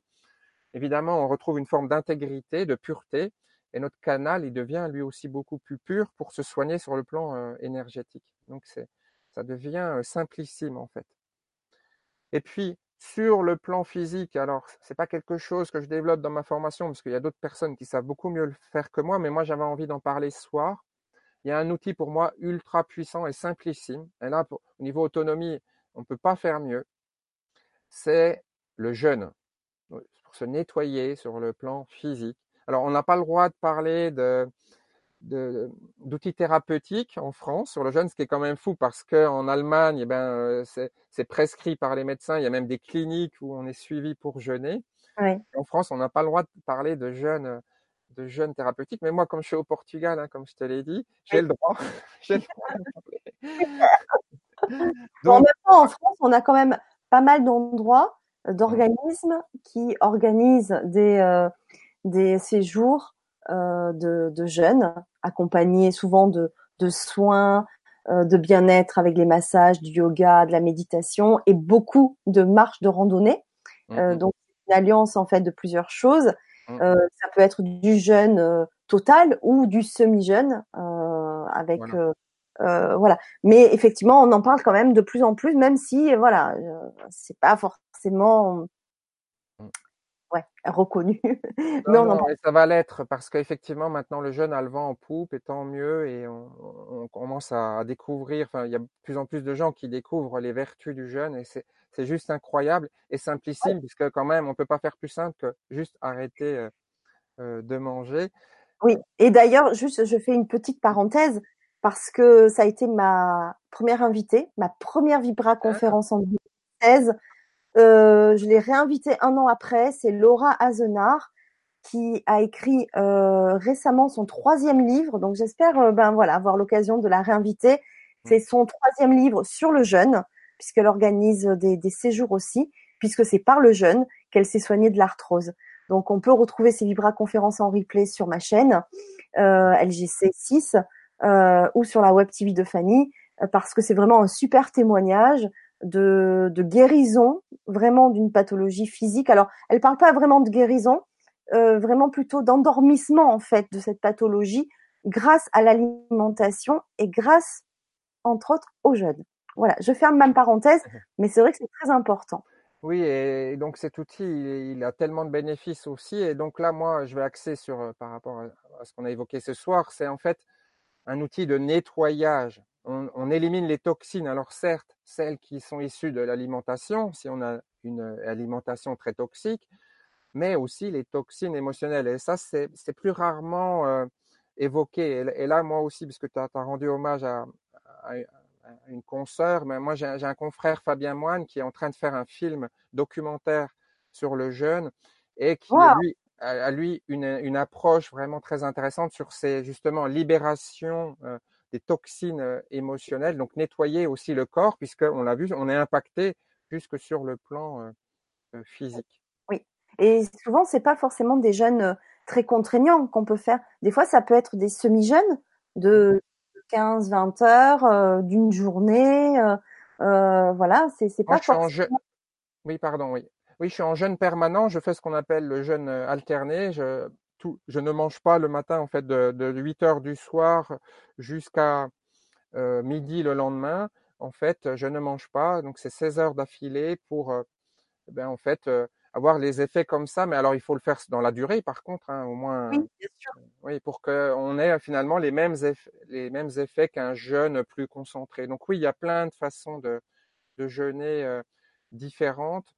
Et encore une fois, c'est vraiment une expérience à vivre. Alors là aussi, il vaut mieux, pour la première fois, à la fois c'est simplissime, mais si on a beaucoup de toxines, qu'elles soient émotionnelles ou alimentaires, et puis souvent on cumule les deux parce qu'on a vu que une des meilleures stratégies, c'est de compenser avec la nourriture aussi. Donc, euh, et donc euh, au début, il vaut mieux être accompagné. Hein, c'est pour ça aussi qu'il y a des cliniques en Allemagne et là par un conducteur de jeunes en France. Et après, quand on a suffisamment éliminé déjà au niveau toutes ces toxines physiquement parlant, eh bien oui, on peut continuer tout seul. Et, mon collègue Fabien, lui, par exemple, il sait, lui aussi, c'est son but de rendre autonome les gens et qu'ils puissent faire jeûner euh, tout seul. Alors, juste pour répondre à Brigitte euh, mmh. qui, qui nous dit diabète insulino-dépendant, on ne peut pas jeûner? Point d'interrogation. Merci de votre réponse. Là, je crois qu'il vaut mieux se rapprocher euh, d'un professionnel de santé pour euh, suivre si on a vraiment euh, une pathologie comme le diabète ou comme toute pathologie. Hein. Je ne suis pas un spécialiste du tout du jeûne, hein, il faut que, être clair. Je le préconise là en complément de, de ma méthode puisqu'on parle de guérison holistique. Donc je l'invite à, oui, à, aller vers un spécialiste. Un conducteur du jeune, Fabien Moine, saurait très bien lui répondre. Il y a quelques effectivement cas malheureusement où c'est contre-indiqué. Ah oui, bien sûr. Et là, je ne sais pas ce qu'il en est par rapport à ça. Oui, donc là, il vaut, on peut pas répondre, il vaut mieux voir avec un, professionnel. un spécialiste, un professionnel. Oui. Alors, voilà, dernier aspect, euh, je parlais de, de l'outil coaching qui est très intéressant parce que on a vu nos blessures, elles nous impactent aussi sur le plan comportemental, à la fois directement. Euh, souvent, euh, la plupart de nos blessures ben, nous contraignent à être très soumis. Hein, nos éducateurs ils nous obligent. Hein, on est privé de liberté, on est très brimé dans l'enfance évidemment. Euh, on a des blessures par rapport au doute. On, est souvent remis en question dans nos capacités. Non, non, tu réussiras jamais à faire ci, à faire ça. Hein. Donc voilà, toutes ces blessures assez universelles qu'on connaît quasiment tous. Et puis euh, aussi, on a un impact indirect, on l'a vu, parce que on a pendant des années mis en place toutes ces stratégies pour éviter de souffrir. Donc, on est devenu dépendant, hein, comme on l'a évoqué au début, dépendant de, l'écran, dépendant peut-être de la cigarette et, de plein d'autres choses. Et puis, on a donc comme des programmes comme ça. On l'a tellement répété que c'est devenu un programme. Et donc, même si on, se soigne sur le plan psycho-émotionnel, eh bien, et donc qu'il n'y a plus de raison de, de se protéger, qu'il n'y a plus de raison de mettre ces stratégies en œuvre, mais elles continuent à tourner toutes seules en, mode automatique. On les a tellement répétés qu'il y a que, euh, comme quelque chose qui continue à, fonctionner en mode automatique. Donc la dernière phase pour moi de l'auto-guérison, elle est de se déprogrammer, d'enlever tous ces programmes euh, là. Et là, euh, le coaching est intéressant. On pourrait parler plus aussi de, tâches thérapeutiques, c'est-à-dire vraiment, ben, voilà, moi j'ai donné l'exemple aussi de ma transformation qui est de m'affirmer beaucoup plus depuis que j'ai fait ce travail sur moi avec cet outil-là. Et, ben à un moment donné, oui, je vais euh, euh, carrément très matérialiser ça, me dire, ben oui, maintenant je, sens mes besoins, et ben je vais les dire, euh, je, vais faire ceci, je vais aller aussi me montrer au en public, alors qu'avant j'avais peur, j'avais peur de ceci, je vais mener des actions, hein, et, et les actions, c'est le meilleur outil pour justement euh, euh, effriter toutes ces peurs-là euh, qui, qui, nous empêchent aussi de, de, nous transformer parce que j'arrêterai là-dessus. En fait, ça va être le dernier frein, c'est qu'il y, a une partie de nous, hein, certains parlent d'ego, donc vont parler plutôt de cerveau, de cerveau pardon, limbique, reptilien, pardon, qui a très peur du changement. Donc il y a effectivement à rééduquer aussi cette partie de nous qui fonctionne énormément dans la peur et de la rééduquer euh, finalement à être aussi beaucoup plus euh, dans l'amour. Donc voilà, on voit hein, la boucle est bouclée. Mmh. Euh, notre notre travail sur cette terre, notre mission, c'est bien de s'aimer, d'aimer toutes les parties de nous. et, et donc voilà, voilà, voilà pour le, ce beau programme. Donc est-ce qu'il y a alors, il y a Nicolas qui nous dit Je kiffe cette conférence. Merci. Merci Nicolas de ce retour sympa. Euh, Valérie demande comment arriver à cette déprogrammation en osant? Alors oui, il y a, hein, c'est, un peu le principe du coaching, c'est, de planifier des actions plutôt euh, petit pas par petit pas. Il ne s'agit pas de mettre la, barre trop haute. Hein. Comment on, mange une baleine, comme on, comme on dit, ben, morceau par morceau, ben là c'est le même principe je vais effriter petit bout par petit bout jusqu'à ce que j'ai complètement changé. En fait, c'est par l'action que je me prouve mais que si que maintenant je suis capable de, alors que je, m'estimais complètement incapable auparavant. Mmh. Alors, j'ai envie de poser une question qui est arrivée sur le chat. Mmh. non, pas sur le chat, sur le forum LJC, je voulais dire, de Malika qui nous dit bonsoir. Une consultante m'a dit que j'avais une colère contre les hommes, que dans mon inconscient je me cachais derrière un arbre, en présence d'un homme. J'ai fait déjà trois consultations avec cette personne. Comment pourrais-je faire un travail sur moi-même, seul, pour aller au-delà du blocage avec les hommes, blocage qui visiblement m'empêche de faire une rencontre, une vie à deux? Merci pour votre aide. Alors, merci aussi de, ce cas-là parce que ça va me permettre d'illustrer très concrètement. Hein. Là, ce qui est intéressant, c'est que elle a constaté que justement, elle, avait un comportement qui faisait qu'à un moment, elle n'ose pas aller euh, se confronter à un homme. Et donc là, ce qui peut être vraiment intéressant, c'est ce que je conseille à cette personne, c'est comment elle se sent à ces moments-là. Dans ces moments-là, pendant lesquels elle est, euh, il y a quelqu'un qui lui plaît, mais euh, il y a une partie d'elle qui fait non, non, enfin, elle a forcément un état émotionnel à ce moment-là qui fait que ça l'empêche d'aller franchir le pas. Et donc là, c'est vraiment ce fameux fil d'Ariane. C'est une partie d'elle qui se sent là aussi dans l'incapacité d'aller au contact d'un homme. Je ne sais pas pourquoi. Et c'est en ça qu'aussi elle est son, sa meilleure psy, c'est qu'il y a qu'elle qui va savoir en allant donc au contact de cette partie d'elle grâce à cette émotion-là, euh, plus particulièrement a priori la peur, là à ce moment-là, la peur d'aller au contact euh, d'un homme qui lui plaît. Et donc euh, cette peur va être le fil d'Ariane pour aller au contact avec cette partie d'elle blessée en elle, et donc elle peut suivre tout le processus qu'on a détaillé tout à l'heure. Alors le cas évoqué aussi me fait dire que parfois le travail peut se faire aussi de manière symbolique. C'est vrai que la partie de nous en souffrance, c'est arrivé quand j'ai accompagné aussi des gens, peut apparaître de manière symbolique. Eh bien oui, on peut faire exactement le, même travail, hein, porter son attention, mais si c'est un arbre ou si c'est un objet, un animal, finalement comme si c'était un enfant intérieur. Hein, peu importe finalement la forme, encore une fois, que, que prend cette partie de nous. L'essentiel est de suivre ce processus de, de lui permettre d'exprimer ses émotions, de la reconnaître là-dedans, et puis encore une fois, en s'y reprenant souvent à plusieurs reprises, et après, quand je n'ai pas retenu le prénom à nouveau, Fanny.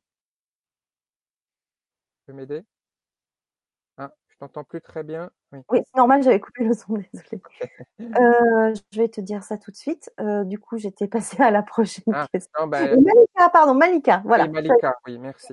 Donc, et Malika, là, justement, une fois qu'elle aura suffisamment apaisé permis à cette partie d'elle d'exprimer sa peur, qui est, certainement justifiée, parce qu'elle a dû, cette partie d'elle a vécu quelque chose qui a créé cette peur. Quand elle l'aura suffisamment apaisée, elle va toujours être dans un certain automatisme, justement, de oui, mais moi, j'ai toujours peur, là, il y a un homme qui me plaît à nouveau, mais euh, ça va quand même être toujours un peu présent, comme si euh, bah, j'ose pas, comme d'habitude. Donc là, l'idée, c'est qu'elle va y aller petit à petit, dans cette dernière étape, commencer peut-être par pas du premier coup aller lui parler, mais s'approcher de l'homme qui, euh, lui plaît. Après, peut-être juste lui proposer un verre, etc., etc. D'y aller euh, petit à petit, créer le, contact, et puis de faire voler en éclats finalement cette euh, cette croyance là qui, lui disait, ce programme intérieur qui disait non non, tu peux pas avoir une relation avec un, homme comme ça qui te plaît. Ah, le micro encore? Pardon. Oui. Ben, merci pour, euh, pour la réponse, Frédéric. Il y a Denis qui nous dit sur le chat YouTube J'ai la fâcheuse habitude de me mordre l'intérieur de la bouche sans comprendre la cause et la raison, plus acouphène. Avez-vous des réponses? Pourquoi? Que faire? Merci à vous. Alors, encore une fois, moi, je suis. Euh, je pense euh, l'avoir dit, je suis pour l'autonomie. Donc, je suis pas du tout du genre à analyser, à, à, donner des, raisons, des explications du pourquoi, mais plutôt à donner donc du comment s'y prendre. Et là encore, ça va être toujours la même démarche finalement. c'est comment il, se sent, Denis, dans ces moments où il se mord la bouche. moi, je, vais donner un exemple là aussi de quelqu'un que j'ai accompagné justement euh, j'ai eu la chance de l'accompagner du temps où je travaillais qu'en superficie avec l'hypnose. C'est quelqu'un qui se rongeait les ongles, donc c'est assez proche euh, du cas de Denis. Et euh, ben, par l'hypnose, oui, on a pu faire disparaître le, comportement, mais l'émotion était toujours là derrière, en fond d'écran, et la partie blessée était toujours là. Et donc, c'est revenu plusieurs années après. Et, ben justement, il m'a recontacté à ce moment où je travaillais de manière complètement différente et en profondeur. Et là, toujours la même démarche. J'ai accompagné cette personne pour qu'elle elle, observe en fait quels sont ses ressentis, comment elle se sent, quelles sont ses émotions à ce moment-là quand elle se mord la bouche et quand elle a ce comportement euh, particulier. Et on a le fameux fil d'Ariane et on continue le, le, processus. Et en sachant que ce processus, il y a, aussi euh, l'idée d'une aventure, d'une découverte. Hein. Donc c'est pas moi qui peux savoir. Vous allez euh, découvrir quelque chose d'assez étonnant parfois de ce qui peut être à l'origine de, de ce comportement-là. Ouais. Merci. Il y a Zuzman, donc c'est un pseudo, qui nous dit quand on ne supporte plus sa tête dans le miroir, quand on se voit vieux et qu'on sait qu'on ne séduit plus et qu'on va finir seul, qu'on n'a plus aucune confiance en soi physiquement. Mmh. Donc, qu'est-ce qu'on fait? Je pense la question. Et oui. Là, pour moi, on est très clairement aussi dans l'illustration de waouh, comme c'est monté en intensité là. je ne sais pas son prénom, hein, du coup, comme on est sur un pseudo. C'est monté à un niveau d'intensité très très fort, donc on est très clairement en contact avec une, partie blessée qui s'exprime puissance, puissance 10 dans, dans, dans, la vie pour en arriver à avoir toutes ces, ces croyances-là et puis être euh, impacté euh, à, ce point-là. Et, euh, et, en même temps, ben, moi je dirais, ben oui, là, il est temps, il est temps pour cette personne ben, de, de, de, suivre aussi encore une fois ce processus, hein, de, de s'introspecter dans, dans, ces moments-là. Il y, a, y, a, là aussi beaucoup de peur, j'entends, hein, dans, le, dans, dans, ce qui été écrit. Et puis donc, on a ce fameux fil d'Ariane qui permet de, de continuer le, processus. En fait, là, toutes les personnes qui témoignent, elles ont déjà passé la phase 1, elles sont euh, déjà conscientes qu'il y a quand même quelque chose qui, dysfonctionne. Donc maintenant, je dirais entrer dans la phase 2, aller au contact avec euh, cette partie de vous qui prend beaucoup de place actuellement dans votre vie, parce que ben, vous n'avez plus trop le choix là. Étant donné les conséquences, vous n'avez plus trop le choix. Ouais, il y a Myriam euh, qui nous dit sur le chat qu'elle ressent une profonde tristesse qui la ronge Mmh. qui l'empêche de se sentir bien sans qu'elle en connaisse la raison. Et cela dure depuis son adolescence, il y a là 50 ans. Voilà, hein, quand je disais récurrence tout à l'heure, là on est typiquement dans les indicateurs euh, euh, de, la blessure affective. Ça peut être une récurrence depuis l'adolescence, effectivement. Moi, par exemple, j'ai eu cette peur, j'ai eu aussi cette blessure de l'abandon. Euh, bah, j'ai eu peur de, vivre seul, mais ça, remonte même à mon enfance, en fait. Et j'ai enchaîné comme ça des relations parce que je ne supportais pas d'être tout seul. Et ça, c'est quelque chose de complètement nouveau que je découvre aussi mais depuis que je, je, fais cette méthode sur moi-même, évidemment. Je suis mon meilleur cobaye. Et du coup, euh, ben maintenant, euh, j'adore même passer du temps euh, euh, tout seul. Mmh. Ok. Merci. Zaya qui dit est-ce qu'un soin est-il indispensable pour soigner une blessure? Ben oui, prendre soin de soi et donc avec, oui, pour moi la, la blessure, euh, elle, ne peut que se soigner avec ce, ce, ce, ce processus-là et, et, le cœur, encore une fois, de cette auto-guérison, hein, c'est surtout ce processus de maïesthésie quand on va faire ce travail avec ces parties de, soi, leur, donner l'amour dont elles ont manqué et les, réhabiliter. Et en même temps, ben, je préconise d'aller plus loin, quitte à faire de, de soigner aussi l'impact qu'ont eu ces blessures et de se libérer aussi de l'impact qu'ont eu ces blessures. Mmh. Il y a Mia qui nous dit c'est dingue, c'est en pleine synergie avec mes besoins du moment et je sens que je résiste. J'ai un nerf coincé dans le haut du dos, épaule droite. Que puis-je faire? Merci infiniment. Elle résiste elle sent qu'elle résiste, qu'elle résiste au fait euh, d'une manière générale ou qu'elle résiste. Euh, qu'est-ce que tu comprends là par euh, résister, toi, Fanny? Elle résiste, elle résiste à une émotion, mais après, c'est vrai qu'on n'a pas plus de précision et je préfère ne pas faire de, mmh, de suggestion parce que là, donc si elle veut nous préciser, si Mila, tu es encore avec nous, bah, merci de préciser dans le chat YouTube avant qu'on passe à la méditation.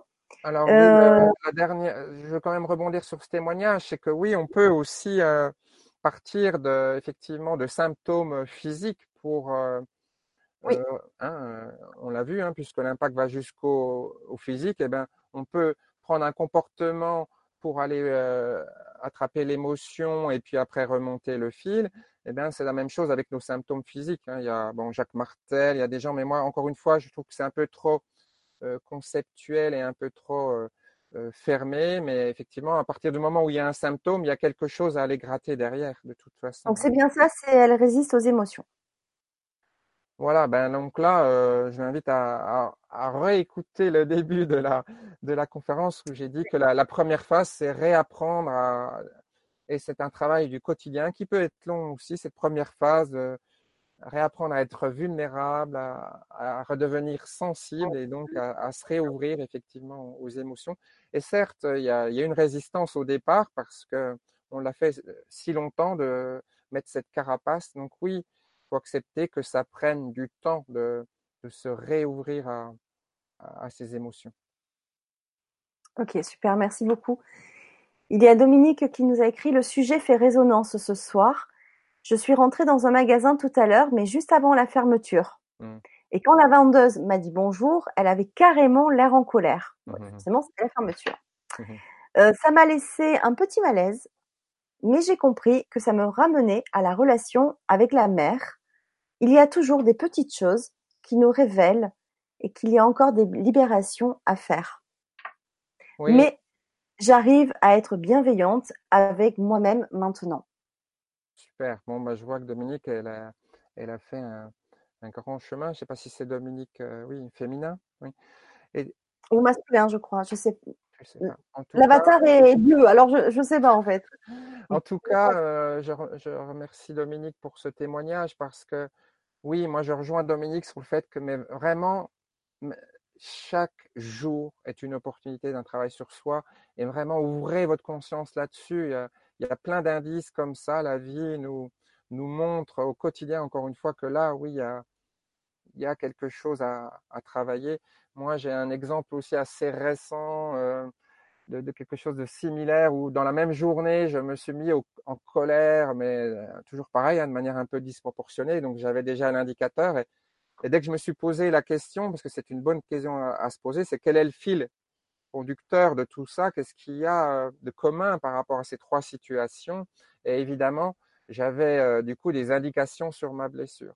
Mais encore une fois, c'est même pas nécessaire. On n'est pas obligé de savoir. Hein. Moi, je, j'insiste aussi sur le fait que cette approche, elle n'est pas du tout mentalisée et, que les concepts vont plutôt euh, nous enfermer, nous éloigner de finalement euh, la guérison parce que il faut le faire à partir du cœur et, et si on y va avec des idées déjà préconçues, on va fermer des portes et on va certainement rater quelque chose. Donc vraiment, il faut y aller euh, le plus ouvert possible et pour ça, se libérer, en fait, il faut y aller en, avec la, la, neutralité la plus grande, comme un non-sachant, et donc se libérer de tout ce qu'on a pu apprendre et malheureusement de, de tous ces concepts-là qu'on a pu entendre à droite et à gauche pour être encore plus puissant dans, son, dans cet auto-accompagnement euh, là. Mmh.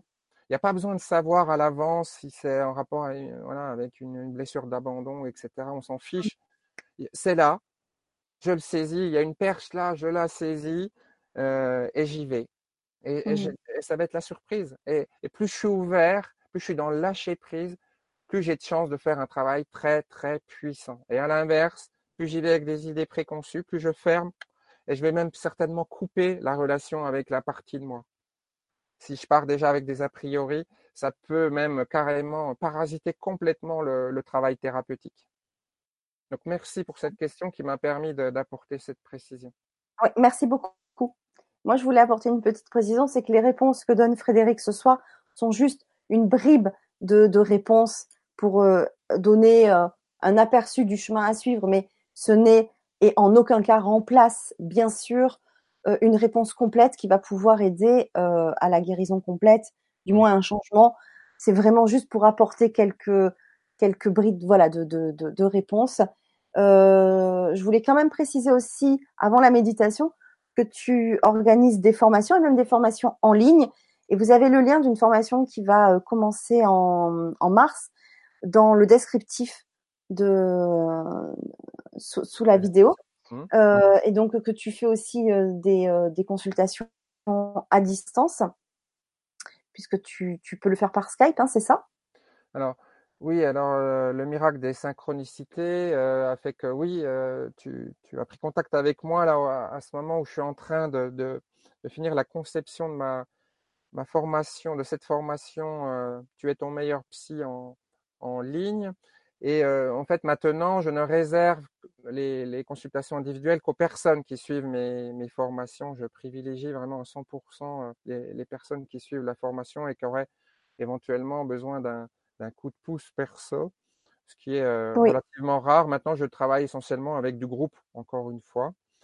Et puis, on va, euh, on a programmé aussi euh, une, des vibrateliers ensemble hein, sur le, le, le, même principe. Donc, c'est vrai que ma formation en ligne, normalement, je ne, je ne vais la lancer que dimanche. Donc là, j'ai mis le lien un petit peu en avant-première. Donc voilà, il y a un, privilège pour ceux oui. qui regardent l'émission, qui, qui, peuvent effectivement aller regarder en, en, détail euh, mon offre par rapport euh, à cette formation qui n'a lieu en fait qu'une fois par an parce que vraiment, il y a certes tout le, les connaissances et les pratiques à réaliser, mais pour moi, ce qui est essentiel, c'est aussi d'accompagner les gens, comme tu disais tout à l'heure, d'être guide et d'être très présent pour qu'ils deviennent autonomes jusqu'à ce que, OK, là, euh, c'est bon. Donc pour ça, euh, ben, il faut que je me limite en nombre de personnes d'ailleurs. Euh, la formation est limitée. Et puis aussi en, en, en durée, quoi. Une, une formation par an, c'est déjà largement de, de quoi m'occuper pour, pour accompagner et guider tout, tous les stagiaires. D'accord. Merci beaucoup. Alors, bah, j'ai pas encore vu l'heure passer. euh, donc, il y a plein de personnes qui nous disent merci vraiment beaucoup pour cette pour ce moment. Donc, je, je pense que ça va être le moment de, de faire la méditation et puis on se revoit après pour échanger et, euh, et pour pour avoir le petit mot de, de la fin. Je pense qu'on a vu pas mal de choses sur sur la méthode. Mmh. C'était vraiment très intéressant. Donc voilà, comme j'ai toujours euh, je demande souvent aux intervenants s'ils ont un petit moment à nous proposer de soins, de méditation, parce que j'aime beaucoup ça et j'aime vous vous le faire partager. C'est toujours un moment privilège aussi mmh. de, de se recentrer sur soi. Donc tu nous vas nous proposer un moment de, méditation et euh, bah, c'est maintenant, donc profitez-en et euh, on se retrouve juste après. Ah, merci Fanny parce que moi aussi j'adore euh, j'adore ces moments-là. Ça fait partie des moments que j'apprécie particulièrement, ces moments de méditation collective. Et puis, euh, ben, j'ai rien préparé. Hein, c'est comme à mon habitude. Et simplement, mon intention, elle est de, nous accompagner, parce que je vais être inclus dedans, évidemment, dans, dans une reconnexion à notre pouvoir d'auto-guérison. Voilà. Donc, je vous invite à, à vous installer confortablement, si ce n'est déjà fait, et puis à fermer les yeux parce que c'est quand même plus facile de s'introspecter, de voyager à l'intérieur de son monde intérieur avec les yeux fermés. Et puis il y a comme l'idée de marquer un passage entre justement le monde extérieur et votre monde intérieur. Prenez un temps déjà pour porter votre attention sur vos ressentis, les contacts de votre corps avec l'endroit là où vous êtes installé. Peut-être que vous sentez vos pieds posés sur le sol, si c'est le cas. tous les points de contact de votre corps. Peut-être que vous pouvez sentir des endroits où c'est un peu plus appuyé, au contraire plus subtil. Subtil comme le contact de vos vêtements également sur votre peau. Et puis plus subtil encore, le contact de l'air sur votre peau. Cet air que vous inspirez et que vous expirez. Prenez conscience aussi de cette respiration en gardant un rythme naturel.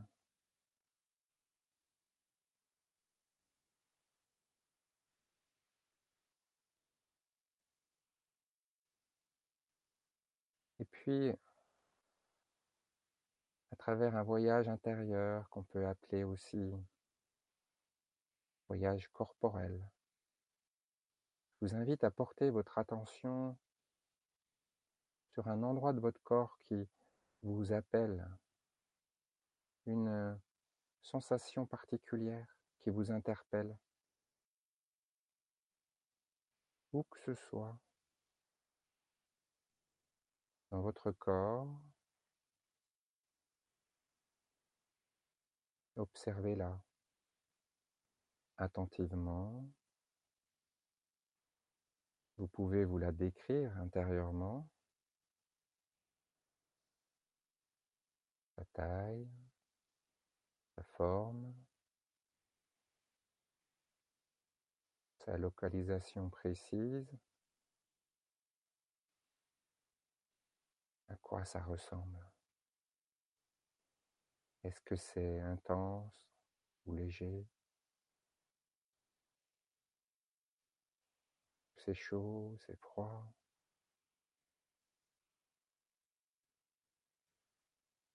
Gardez le contact, observez cette sensation intérieure qui, comme peut-être vous l'avez compris euh, ce soir, est certainement un, un signal.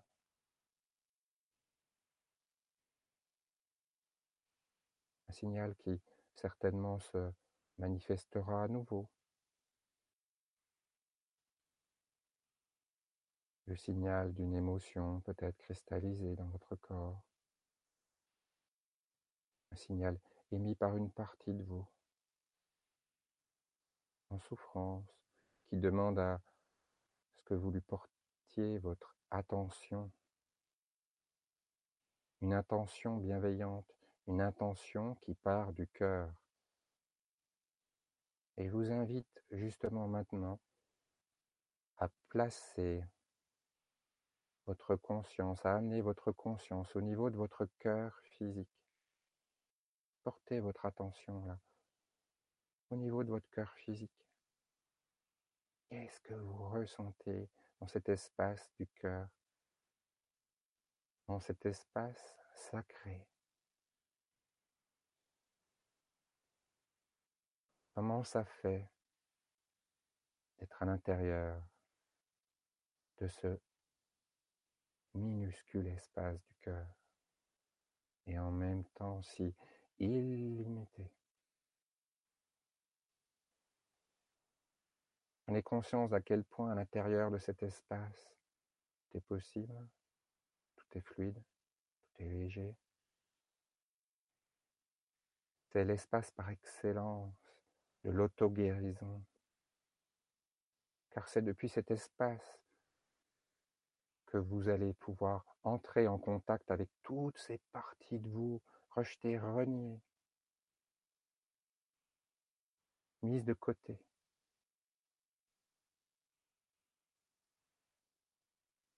Et depuis cet espace que vous allez pouvoir les envelopper, leur porter toute l'attention dont elles ont besoin et nourrir de votre amour le plus profond.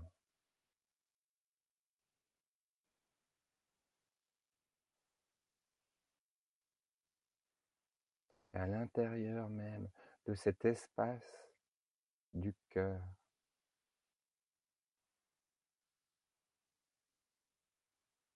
Ressentez également à quel point tout est plus grand, tout est possible.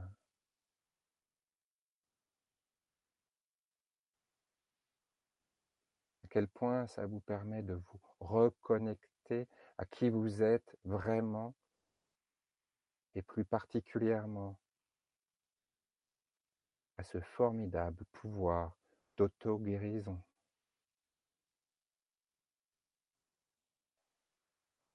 Continuez. Restez dans cet espace. Continuez à profiter des énergies, des sensations que vous avez à l'intérieur. Nourrissez chacune de vos cellules de ces belles énergies présentes à l'intérieur. de votre monde intérieur au cœur de l'espace du cœur.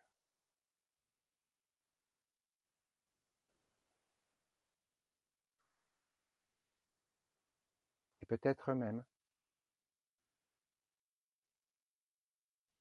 à cet instant précis, vous pouvez avoir la vision des transformations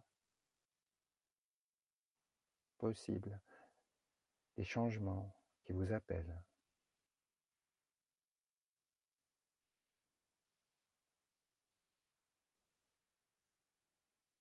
Et je vous laisse encore un tout petit moment. Vibrer, rayonner. Tout ce qu'il y a de présent là, maintenant, à l'intérieur du cœur, à l'intérieur de ce formidable outil d'auto-guérison.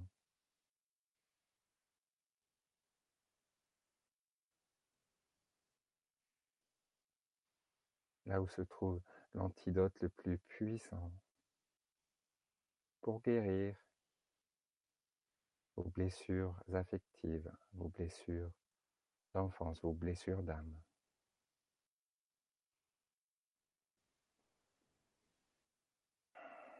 Voilà. Et à votre rythme, vraiment en prenant tout le temps euh, dont vous avez besoin, je vais vous inviter à, à rouvrir les yeux quand vous sentez que, que c'est le bon moment pour vous? Vraiment à votre rythme, commencez à bouger si ce n'est déjà fait, à vous réapproprier pardon, votre corps et puis donc à peut-être mettre quelques commentaires si c'est ok pour vous. Ah oui, si c'est ok pour vous, oui, mettez euh, bah, vos petits retours.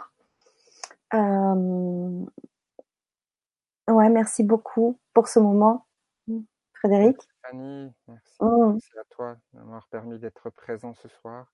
Oui, puis on te retrouvera euh, bientôt, mmh. euh, d'ici un bon mois, parce qu'on va certainement bah, refaire euh, une Vibra conférence pour présenter des ateliers pour aller plus loin, mmh. pour ceux qui le désirent, dans cette possibilité d'auto-guérison. Donc c'est euh, ça, ça, va être vraiment euh, des, des, moments euh, beaucoup encore. On va aller vraiment plus loin. Voilà. Mais on en parlera d'ici On va être beaucoup plus pragmatique. Hein, ça va être là les outils. Hein. Sur le comment là, pour le coup, ça va être très très pragmatique. Les outils qui vont vous permettre de cheminer sur ce chemin de l'auto-guérison. Donc. Oui. Et euh, voilà. Ben merci, merci beaucoup. Alors il y a quelques retours. Euh, euh, Fatih qui nous dit impression que je me suis absentée, endormie pendant quelques secondes, gratitude. Il y a un peu de ça, oui, parfois, dans les sensations, forcément, de partir un peu dans un ailleurs. Oui. Marie-Claire, merci Frédéric et merci Fanny pour cette méditation apaisante. Merci beaucoup. Merci Marie-Claire.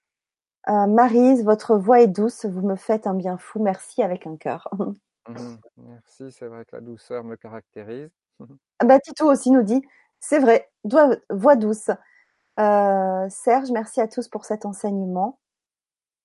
Euh, Dominique, moi je vais le faire en replay. Bah oui, bah bien sûr, puisque dès la fin du direct, de toute façon, vous avez accès mmh. au replay en illimité sur YouTube. Donc profitez-en, bien entendu, de réécouter cette Vibra conférence. Euh, je vous invite aussi à, comme je le dis toujours, à contribuer avec nous à faire circuler l'information et à faire découvrir toutes ces méthodes et toutes ces belles personnes que je reçois en partageant autour de vous sur les réseaux sociaux euh, ou en parlant autour de vous à vos amis, à vos connaissances.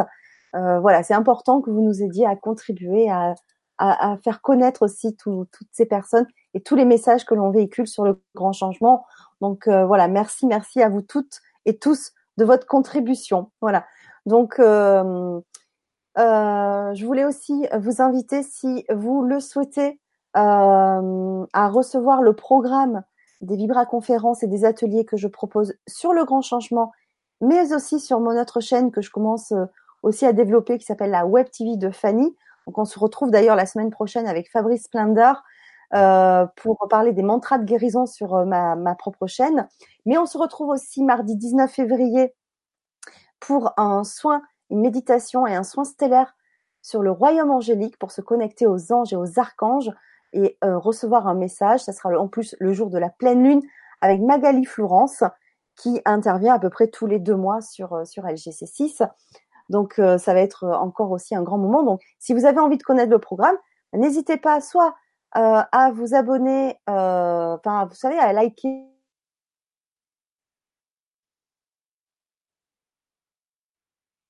Euh, sur, j'ai mis le lien de de mon site internet où vous avez la newsletter où je vous envoie le programme aussi du jour. Voilà. Donc Titou qui dit je mets un pouce bleu. Mais oui, bien sûr, c'est ça. oui. En fait, les pouces bleus, c'est euh, vraiment pour valoriser la, la vidéo et qu'elle remonte aussi dans les suggestions pour ceux qui aiment certains thèmes comme euh, ceux qu'on propose. Donc c'est vrai que c'est important. Merci beaucoup Titou d'y penser. Euh, voilà, donc les pouces bleus, les partages, voilà, c'est super. Merci beaucoup. Donc ben, merci aussi pour vos cœurs qui arrivent sur le chat. Vous savez que j'aime ça parce qu'on véhicule, comme tu on parlait tout à l'heure, de l'amour. Mmh. Euh, et c'est vrai que c'est important aussi de les voir pour nous remplir de joie. voilà. Donc, euh, bah, c'est super. Merci beaucoup. Je vais te laisser le mot de la fin. Moi, je vous embrasse. Je vous dis à très vite parce que on a encore plein, plein de choses à partager tous ensemble. Et euh, je vous remercie énormément pour votre confiance et tous les retours que vous me faites chaque jour par message sur sur le choix des intervenants, sur sur toutes ces vibrations que, l'on partage. Merci infiniment. Moi, ça me fait un bien fou et je suis très heureuse que ça vous fasse aussi euh, beaucoup de bien et que ça vous plaise. Voilà, merci beaucoup. Frédéric, je te laisse le petit mot de la fin. Merci. Ben, écoute, Fanny, moi, je te rejoins dans cette euh, belle valeur qu'elle partage. Donc, faites circuler, partagez cet amour, cette belle vibration d'amour. Et puis, ben, je tiens à remercier ben, tous ceux qui ont regardé euh, ce soir. Remercier évidemment de tout cœur. Bonne soirée. Au revoir.